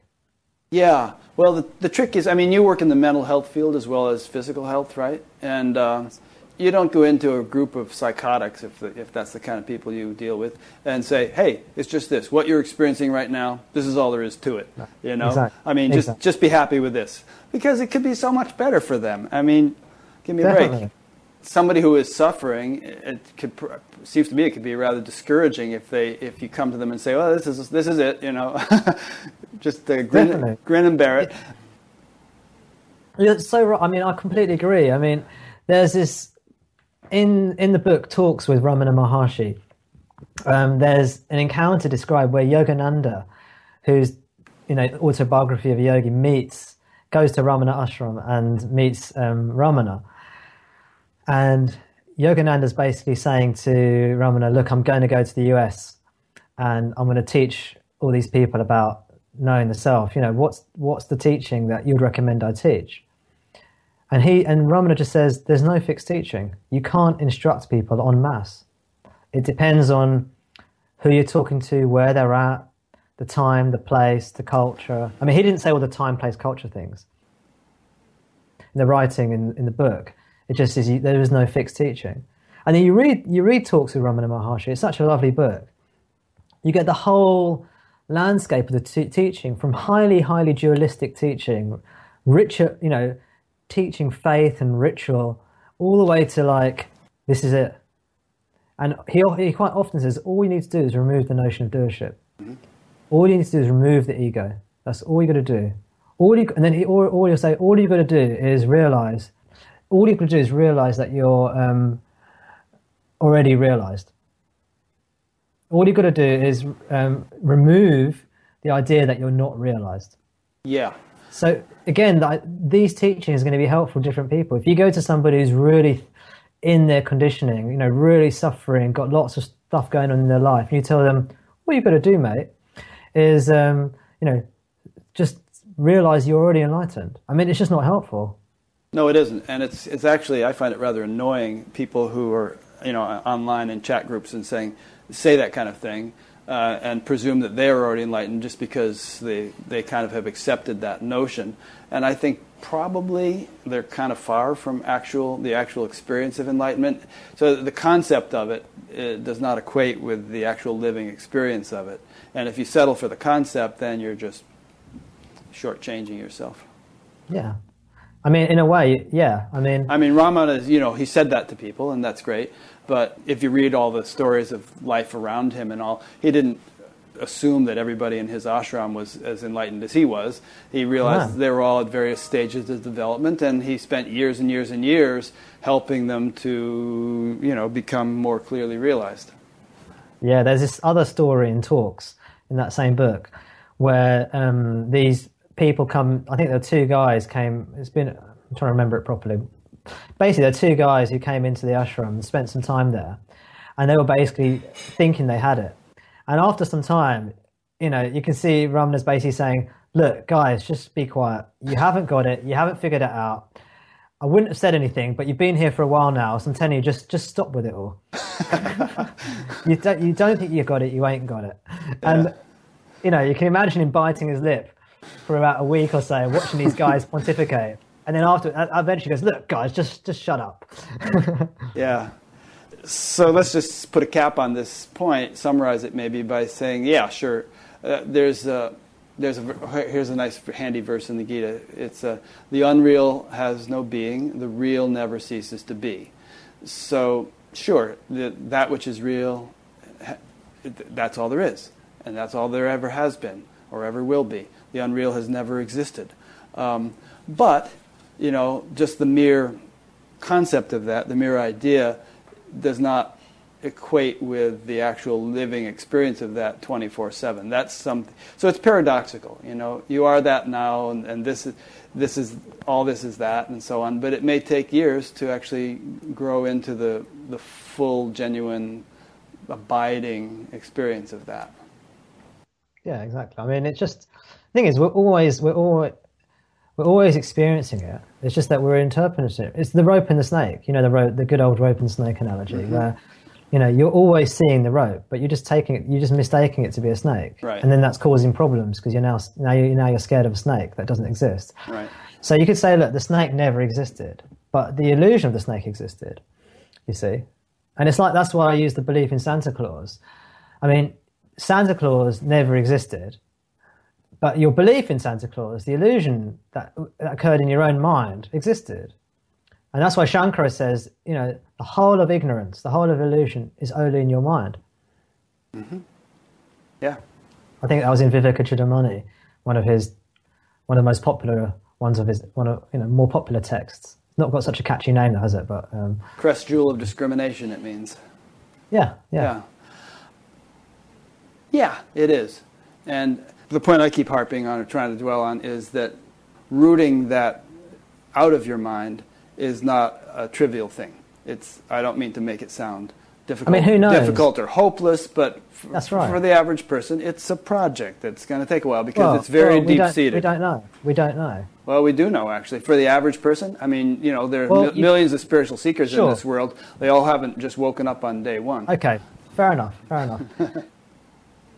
That's true.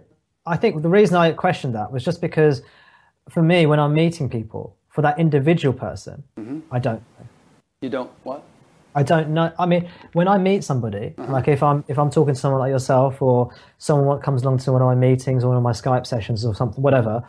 When I'm talking to that person, I don't know if that person's going to get it in that conversation, which is possible. Yes. Or if it's good, they're never going to get it, which is also possible, or somewhere in between. So maybe on average, people it takes a long time and not many people get it. But actually, when you're talking to somebody, you don't know the potential of that person.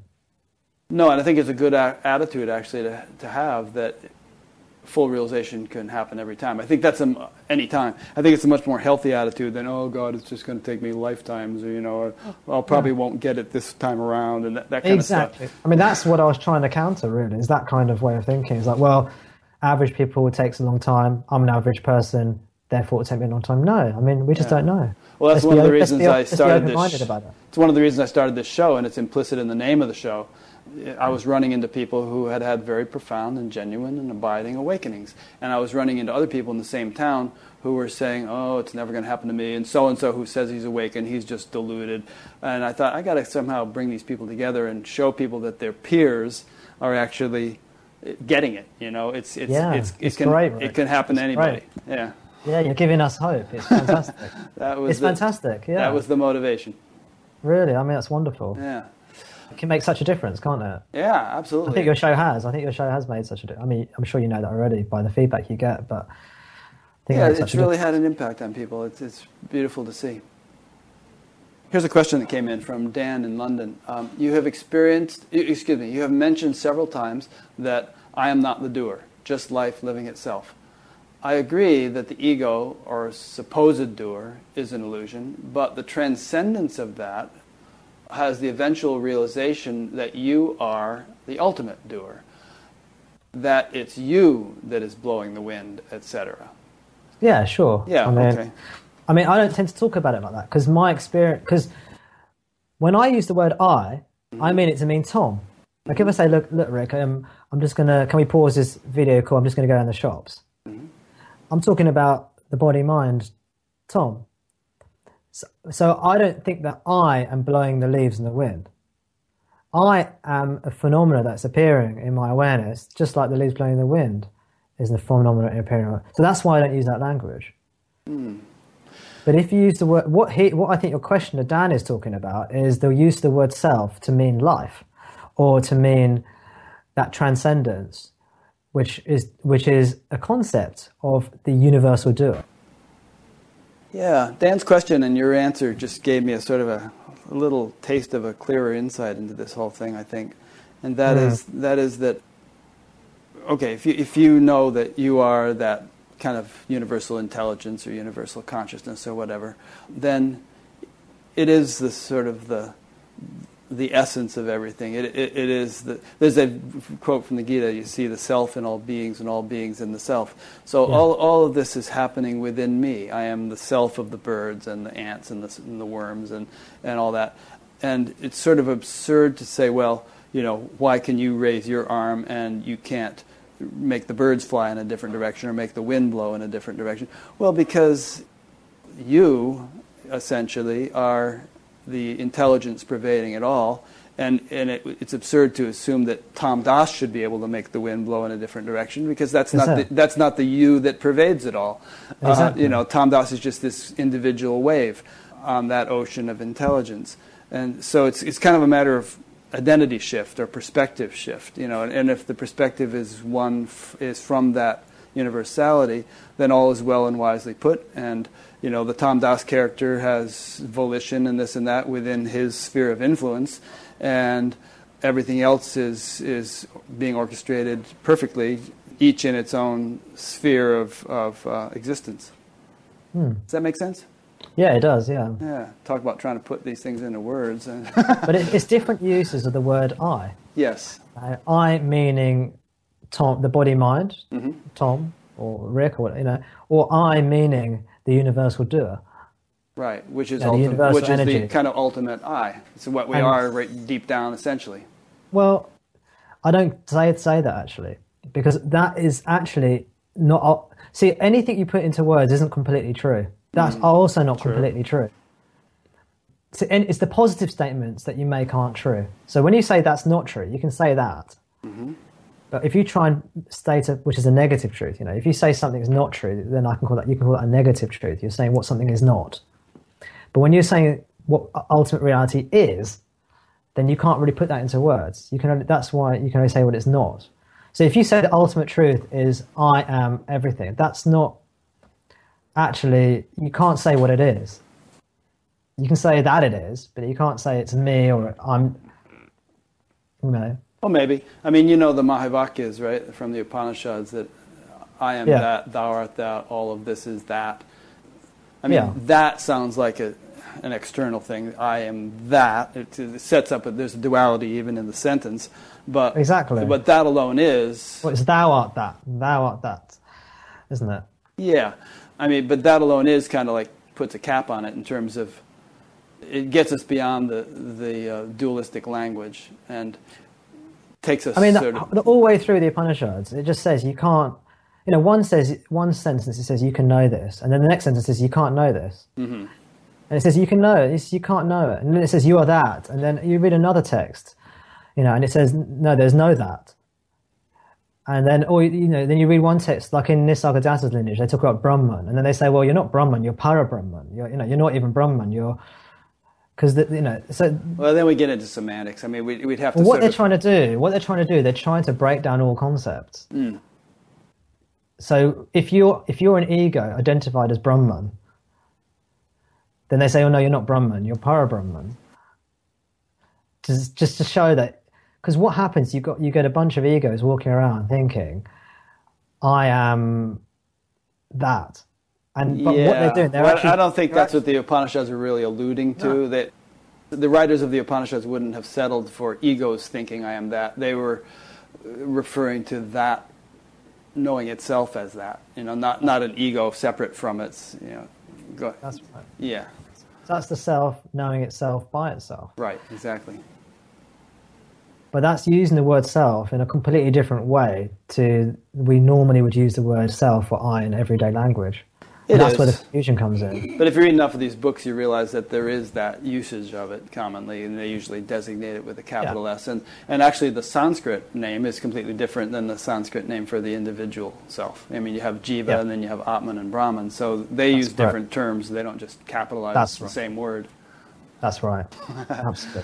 Yeah. that's very true. And if you're talking about Jiva and Atman, it becomes much clearer, but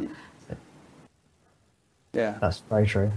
It's like I always like to say, you know, the, the Inuit have about 30 names for snow, and we just have one. They've, they've, they've had enough experience of snow that they've got it all sort of parsed out and nuanced.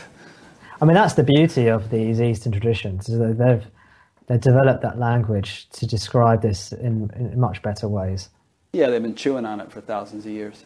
Yeah, but then you know you also get problems with that as well. It becomes very intellectual.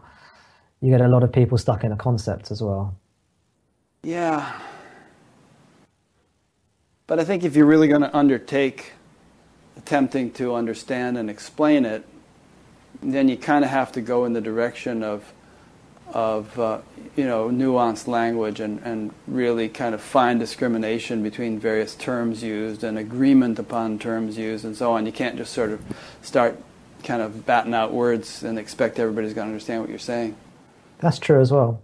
Although I think you know the key is to that the person has a has a genuine realization. The teacher has a genuine realization because then, if you're with that person, usually you know it comes through the language. But you're right. You're right. I mean, there is a skill in there's a skill in being able to talk about this in in using language in an appropriate way that doesn't just confuse people. I think there's. I think you're right. Yeah. Um, uh, but Ram- Ramana again, he used to, you know, to keep on going back to him. Um, he used to say how it's the the people who've read all the Vedanta aren't the people who get it. Mm. He used to he made he made several comments because they've overcomplicated the thing. They've just made it too complicated, and that that was my point really. Is that and you look you look at Zen, and you know Zen's got very rich. I mean, a lot of the Zen masters have read all the Buddhist texts, which are highly philosophical, highly conceptual, and then they kind of go beyond them all, mm. and they talk about a transmission outside of the um, the sutras or the texts you know, so there are lots of different ways this can be transmitted. It doesn't have to be through this overly verbal, conceptual way. I, I sorry, not overly, but you know, yeah. high, highly. There, there, there, are other ways, and there are devotional ways, and there, and what works for one person might might not be the way in for another. You know, so it, it's really it's really amazing teaching, and it's completely open. There's no one particular way of it working, and I'm still learning about how to teach it to different people in different ways. I just think it's wonderful.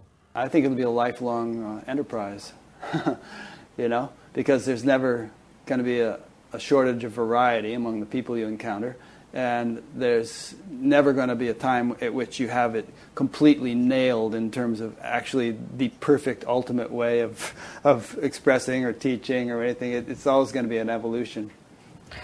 Well, the thing is, some people think they have got the perfect way, don't they? Well, that's scary, though.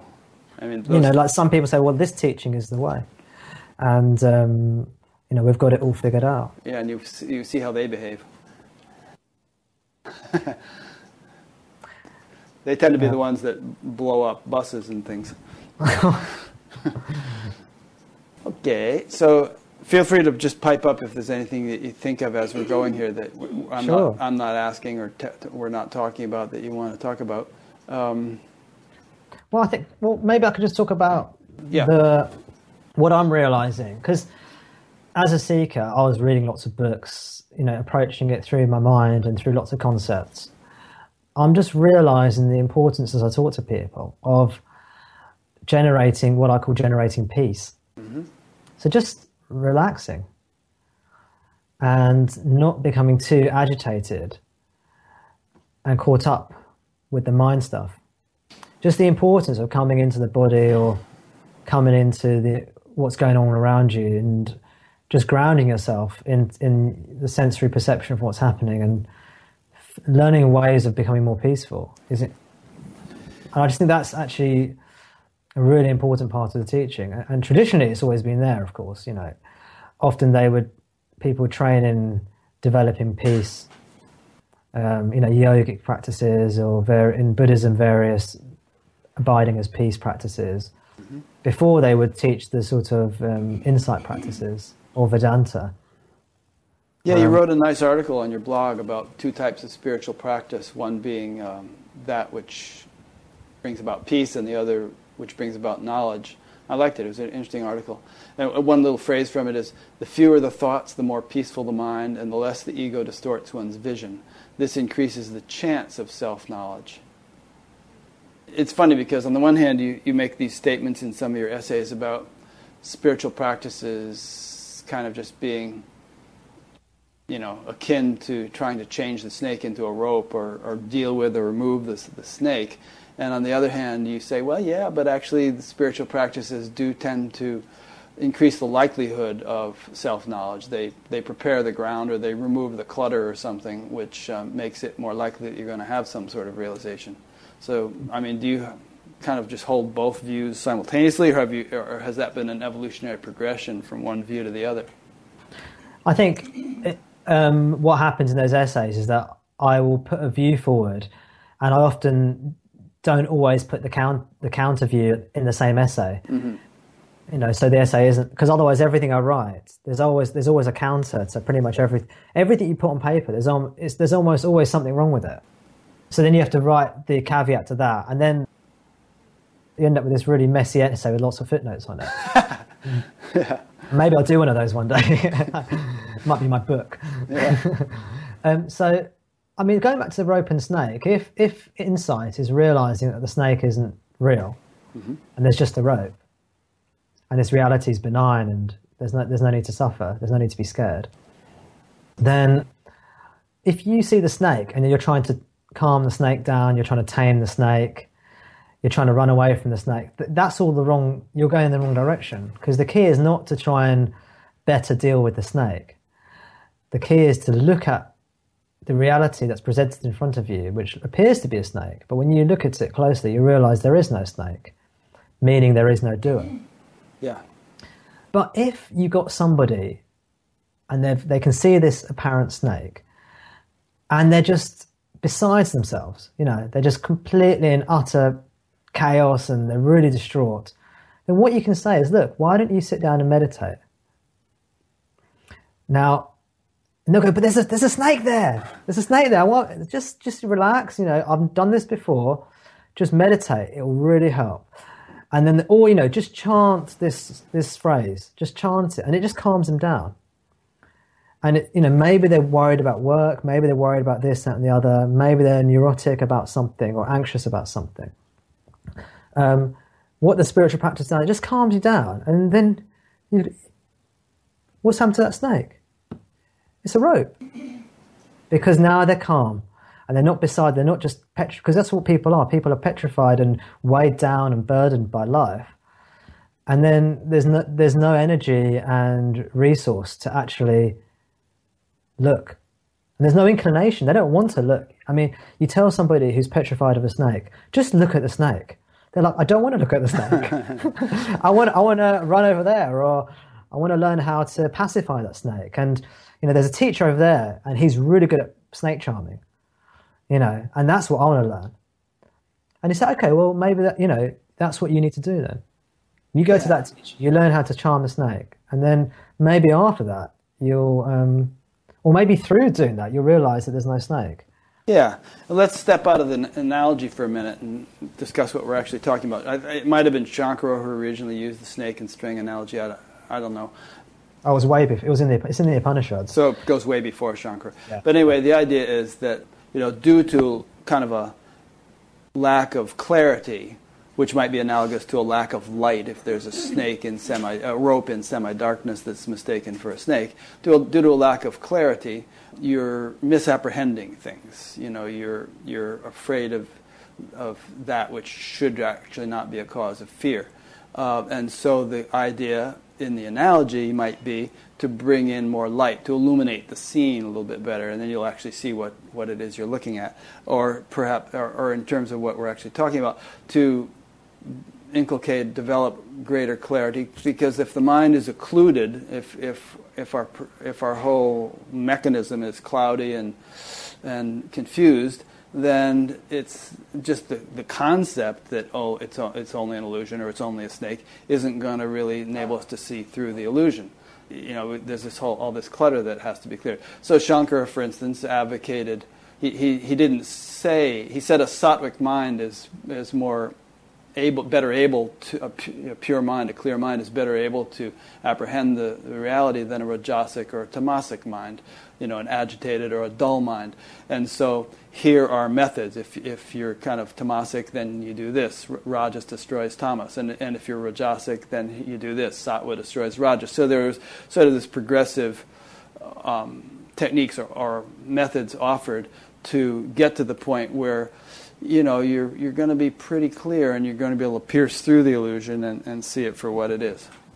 Just my I mean, little synopsis on the whole snake snake yeah. thing. yeah, and he brought in the, you know, the three gunas, the three energy states of tamas, rajas, and sattva, which right. is, you know, it's a teaching. It's in Shankara. It's, I think it's, it's, in the, it's in the Gita as well. Mm-hmm. And yeah, it's a wonderful. I mean, one of one of the great. It's a great teaching for a teacher because if I if I see someone I can qu- quite quickly, through talking to them, through listening to them, very important to listen, you can start to see what where that person predominantly is. Are they predominantly tamasic? That means they're dull and depressed and feeling weighed down. Are they rajasic, where they're you know very high energy or conceptualizing a lot, caught up in the mind and agitated, uh, or are they quite calm and um, peaceful mm-hmm. and quite mature, actually, emotionally mature, and um, and then the, the, different teachings for those different. I mean, and the other thing about the other thing about not having a calm mind is that if you get it, say because this isn't a hard and fast rule. I don't think. I, I, think you can be tamasic, for example, quite dull and slow, and your mind is quite you know heavy, and you can just have a moment of insight. I mean, why not? Yeah, there was Am a guy I... named Durga Thomas in the in the scriptures who was you know tamas that that guna he, that was his predominant thing, and he he loved to sleep all the time. But he somehow had this he awoke, and yet he, yeah. he spent most of his life sleeping still. he might have become Sattvic, who knows? But um, uh, there is an overlap, and these three energies go through us all all the time in differing amounts. But the thing is, often if you're not peaceful, when you get the insight, when you see through the self, like I did, I think when I was 18, mm-hmm. It doesn't stay because yeah. then all this other stuff just comes up and you just lose it, and then the ego's back again, the, the doer, the doer mind's back again. Mm-hmm. Takes it, it, you take yourself to be the body mind and all that identification comes in. You you know you're so it doesn't last. Whereas um, you know, if you're sattvic, I think it's more likely to take hold. Yeah, I mean, we could throw in the whole concept of vasanas and clearing vas, you know, uprooting the sure. vasanas from the system, which tend to lurk there and, and cause disruption. You know, might allow they might allow temporary realization, but Will your viewers understand what that, the vasanas are and things like that? Uh, mostly, yeah. Just deep impressions in the system that have been created by experience over who knows how long that can uh, render the system incapable of clarity if, mm-hmm. if, if we're cluttered with them. And so various traditions have ways of um, purifi- purifying them, them, out, and uh, then the, the nervous system, the, the, the psychology becomes more capable of, of clear realization. It's just a you know, I mean, there's Christ's parable of the sower throwing seeds on various kinds of ground, you know, stone, yes, stony or fertile or thorny or this or that. I mean, the, all these seeds of knowledge that, that you're throwing out here, um, they fall on different sorts of, you know, different degrees of receptivity. And uh, so it's not enough just to hear the bits of knowledge, one can actually do something to improve one's receptivity as you've done over the years with, with all that you've done. I mean, it's, you know, you had glimpses at first, and then you set about trying to improve your receptivity, and then eventually that, those glimpses matured into something more abiding. That's right, that's right. Yeah. And I think in the end, for me, it was a lot of surrender. Mm-hmm. A lot of just letting go and surrender and letting go. I wrote in I wrote on the about me section of my website how I spontaneously started feeling the sense of devotion. Mm that just came up, and I'm not I'm not a devote. You know, I've not really been someone who's interested in devotion. I'm more interested in understanding mm-hmm. science. But this this sort of sense of devotion came, and I think I, I, looking back, I mean, I didn't know what was happening then really, but looking back, it was just a whole purification thing going on. I think. Do you find that still happening and growing? Sometimes, yeah. Some sometimes I feel like um, spontaneously just feel a sense of devotion, a sense of gratitude, a sense of love yeah, or, or, or, I might feel like I want to meditate. I mean, I don't really meditate now at all, mm-hmm. but I might feel like, okay, I want to just relax the system a bit and calm calm everything. But so these things sort of, but it doesn't feel like it's an integration or a, um, you know, it's just hap- this is just the way it works now. It's yeah. just an, an, an, unfolding, you could say. Yeah. I mean, you could you could probably objectively look at it and see it as an integration, but um, it doesn't feel like there's an integration because it's not like I'm trying to do anything. No, it's It's just the system. The system's just unwinding and yeah. doing what it's doing. I would see it as a blossoming of a faculty that we all have. I mean, we have hearts, you know, in addition to minds. And all the great Vedantic masters were also great bhaktas. They were great devotees. You know, you read the accounts of any of them, Shankara, Nisargadatta, Papaji, and um, it's just a feature that's sometimes not really talked about very much in Mm. you know Advaitic circles or non-dual circles. That they tend to be a little dry sometimes, but it's it's it's something that will blossom, I think, inevi- almost inevitably if genuine realization has taken place. Sometimes it follows it later on, you know, as that foundation has been established, then then the next stage begins to come along. But um, anyway, I think it's it's sweet. Yeah, it's beautiful. I think it's lovely, and um, it. But for a lot of people, you know, both in the West and in the increasingly in the East, that kind of approach, the devotional approach, it kind of makes people shudder because that's kind of all the, the religious baggage that we've been brought up with that we're trying to get away from, perhaps. Yeah. You know, all that, all the superstitious, ritualistic, devotional stuff. Yeah, but that's not what we're talking about. Exactly. Yeah. Exactly. But you know, for for a seeker, maybe coming at it from that way, there'll be an, an instinctive, maybe maybe like um, you know repulsion towards the idea of devotion because of that. And I think it's worth someone like me and someone like us, people like us, acknowledging that there is this often habit or tendency to push away that devotion. That's what I'm. That's what I see a lot in a lot of people Yeah. who are interested in these teachings. Is that there is this idea, and I had that in myself. You see, maybe it may. So maybe it's Well, here's a way of understanding it. Um, if you don't, if we don't know who we are, then how can we properly evaluate or know what anything else is? But you know, once we know who we are, then there's a foundation for properly evaluating everything else, and on that foundation, appreciation really begins to dawn begins to become more profound.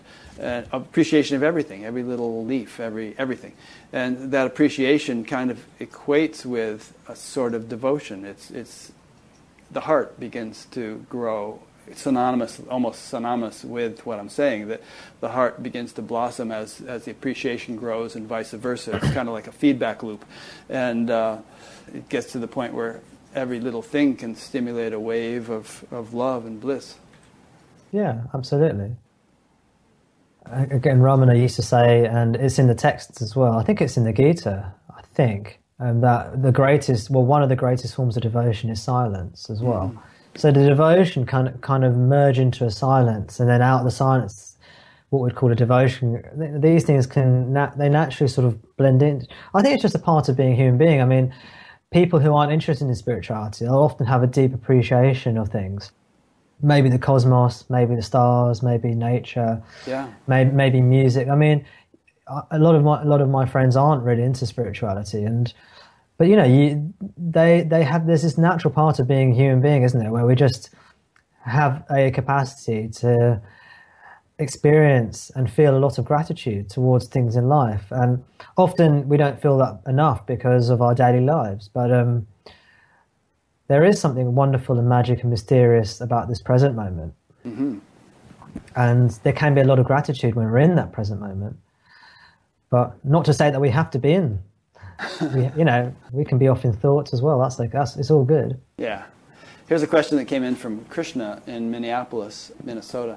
He said, Does your non personal awareness also expand to the surroundings? For example, the way Ramana knew when a tree was being cut down close to his ashram. Uh, in other words, like uh, there was a story where they were cutting down a mango tree or something, and he said, Stop it. it I, I feel the pain in my own body, and I'm feeling the pain of that tree. Um, I don't really tend to have that. So I mean, it's funny because before this, you know, when I was seeking, I used to get experiences not not quite like that, but these kind of I guess you'd call them paranormal or psychic um, or psi type experiences.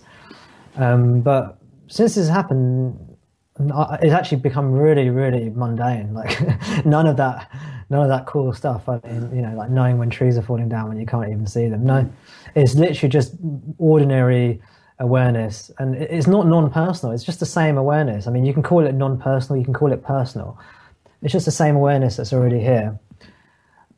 Well, here's a related thought, a related question, and that is that when you look at the world, what do you see?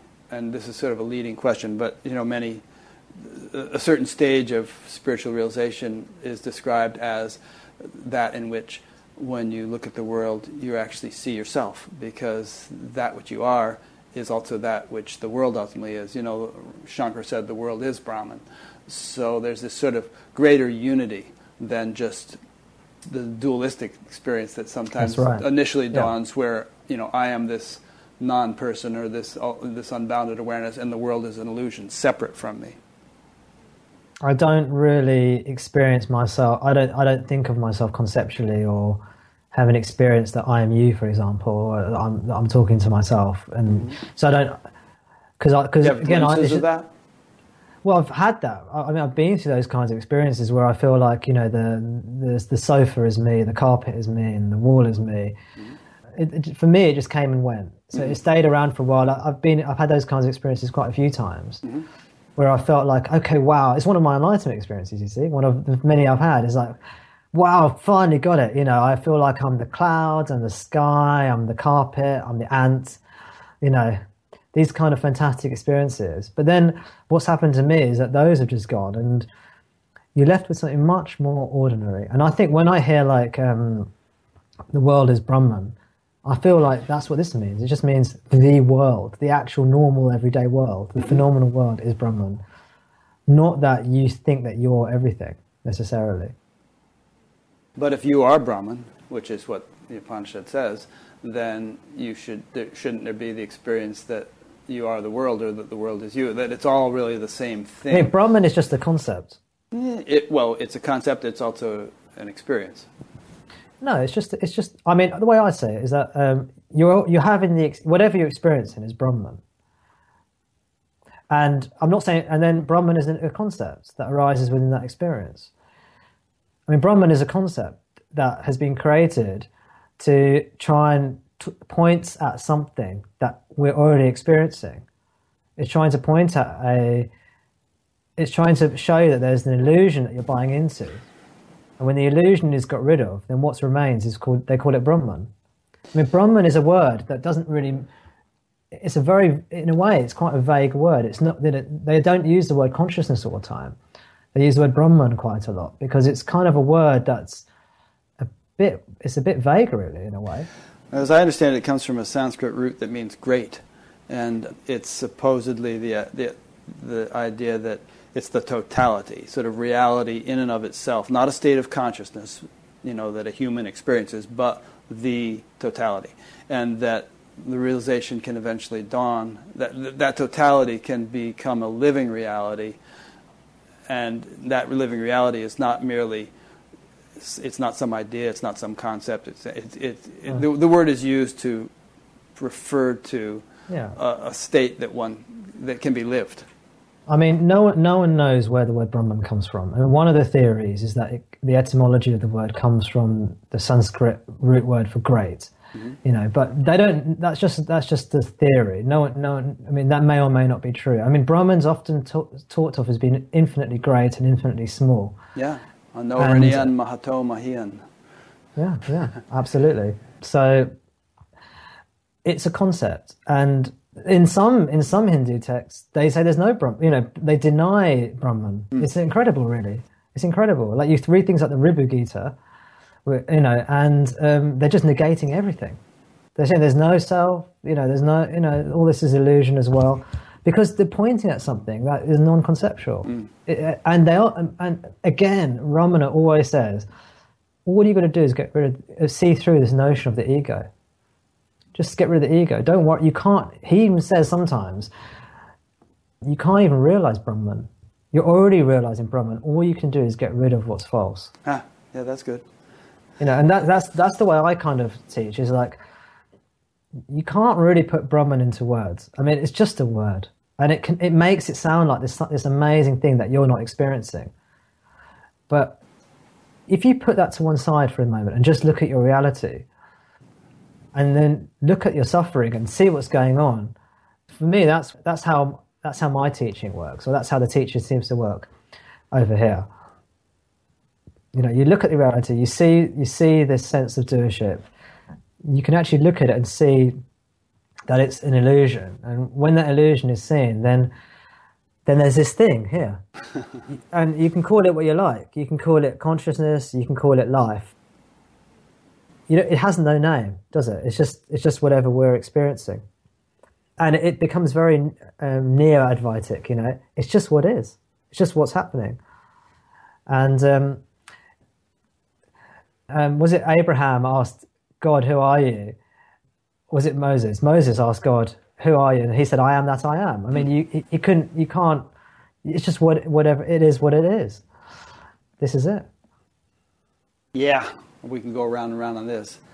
This is it, but there's seven point something billion people in the world to whom that phrase doesn't make a whole lot of sense because for them, this well, it's it's seven billion different things. You know, that's right. Uh, that's right. In fact, here's a cool little phrase from one of your writings.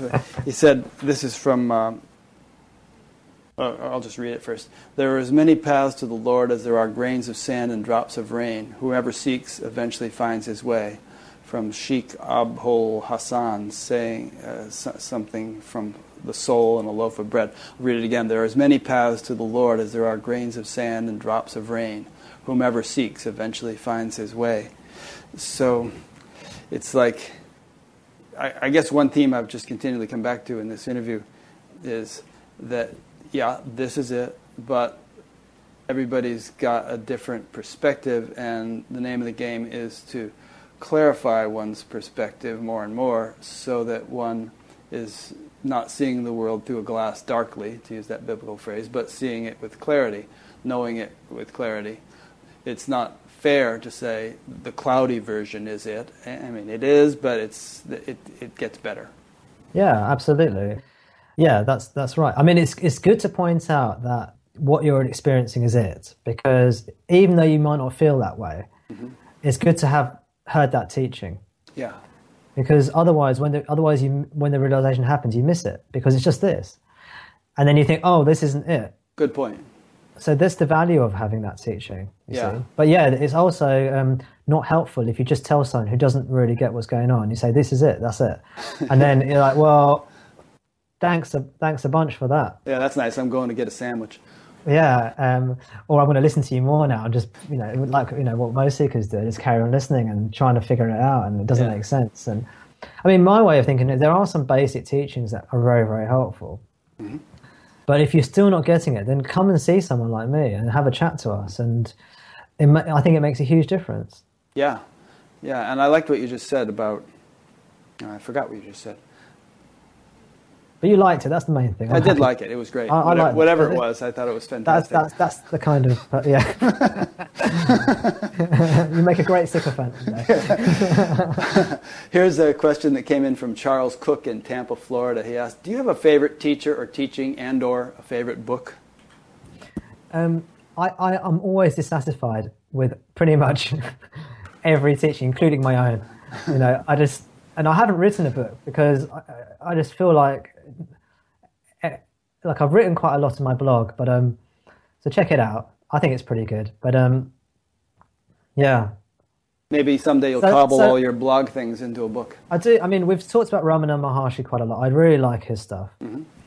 um, but it can be very confusing, especially because yeah. he talks a lot about the self. He talks a, a, a load about the self, and that can be very confusing for people who don't really understand what that means, who don't have a background in for example, we mentioned Atman and Jiva, two Sanskrit words. You know, a lot of people don't have a good understanding of the technical aspects of Vedanta and that kind of language which, in which he's talking. Even if you do, it's still quite easy to get yourself twisted up just because it's quite subtle things you're talking about. Mm. And he varied his teaching so much according to the person he was talking to and the level they were at, you know. Yeah. So I really love his teachings. I'd highly recommend talks with Ramana Maharshi or David Godman's book, and Be As You Are. I think they're fantastic. I like a load of Buddhist stuff. There's like Mahamudra stuff, um, Heart Advice from Mahamudra Master um, by Gendun Rinpoche. Wonderful book. Um, a lot of Krishnamurti stuff I really like. Um, there are a few that um, I'm trying to think who else. Um, I like a bit of bit of Tony Parsons, believe it or not, who's very you know he's not and and and um, Richard Sylvester, I mm. think. Um, you know they've got some good stuff as well, which is you know it's very different to the traditional teachings, but it's worth worth reading. Mm-hmm. And there's lots of really interesting stuff. Just the key is not to believe it, not to believe the words, and to to get to what's beyond the words, and then the words you can just leave them behind. You don't you don't get caught up in things like Brahman and all these Sanskrit things that you know you and I have been talking about. You don't get caught. You don't get tangled up in them, and and useful as they are. Yeah. Well, the key is to get to the experience that the words represent. I mean, if someone asked you, "Can you recommend some good cookbooks?" You could say, "Yeah, this, this, this, and this." And you know, a person could starve to death reading those cookbooks and reading about all the wonderful dishes you can make. But the point is to actually make the dish and eat it. yeah, absolutely. Yeah, yeah. So, I mean, that's right. Yeah. Cool. Well, we've gone on for a couple hours, which is my typical little thing that I do with these interviews. They're usually a couple hours long. Any uh, concluding remarks you feel like making? Just really thanks for having me here. I've, re- I've really enjoyed talking to you, and I hope people listening found it helpful. Um, if you want to find a bit more about me, I know I think you're going to post some stuff. Yeah, I'll, I'll, I'll create a page on batgap.com that links to your website, and uh, you yeah, we, I mean, you've given me some stuff. I've already created the page. I'll put it up as soon as the interview is up, which will probably be Monday yeah, morning. I'm, Great. I'm, i mean, I'm just trying to share this to anyone who's interested. So we've got meetings on Skype, and um, we meet here in London as well in mm-hmm. person. I'm always messaging people. People often message me on Facebook because I'm always having Facebook conversations with people and things like that. Just you know, so do contact me if you want to. Okay.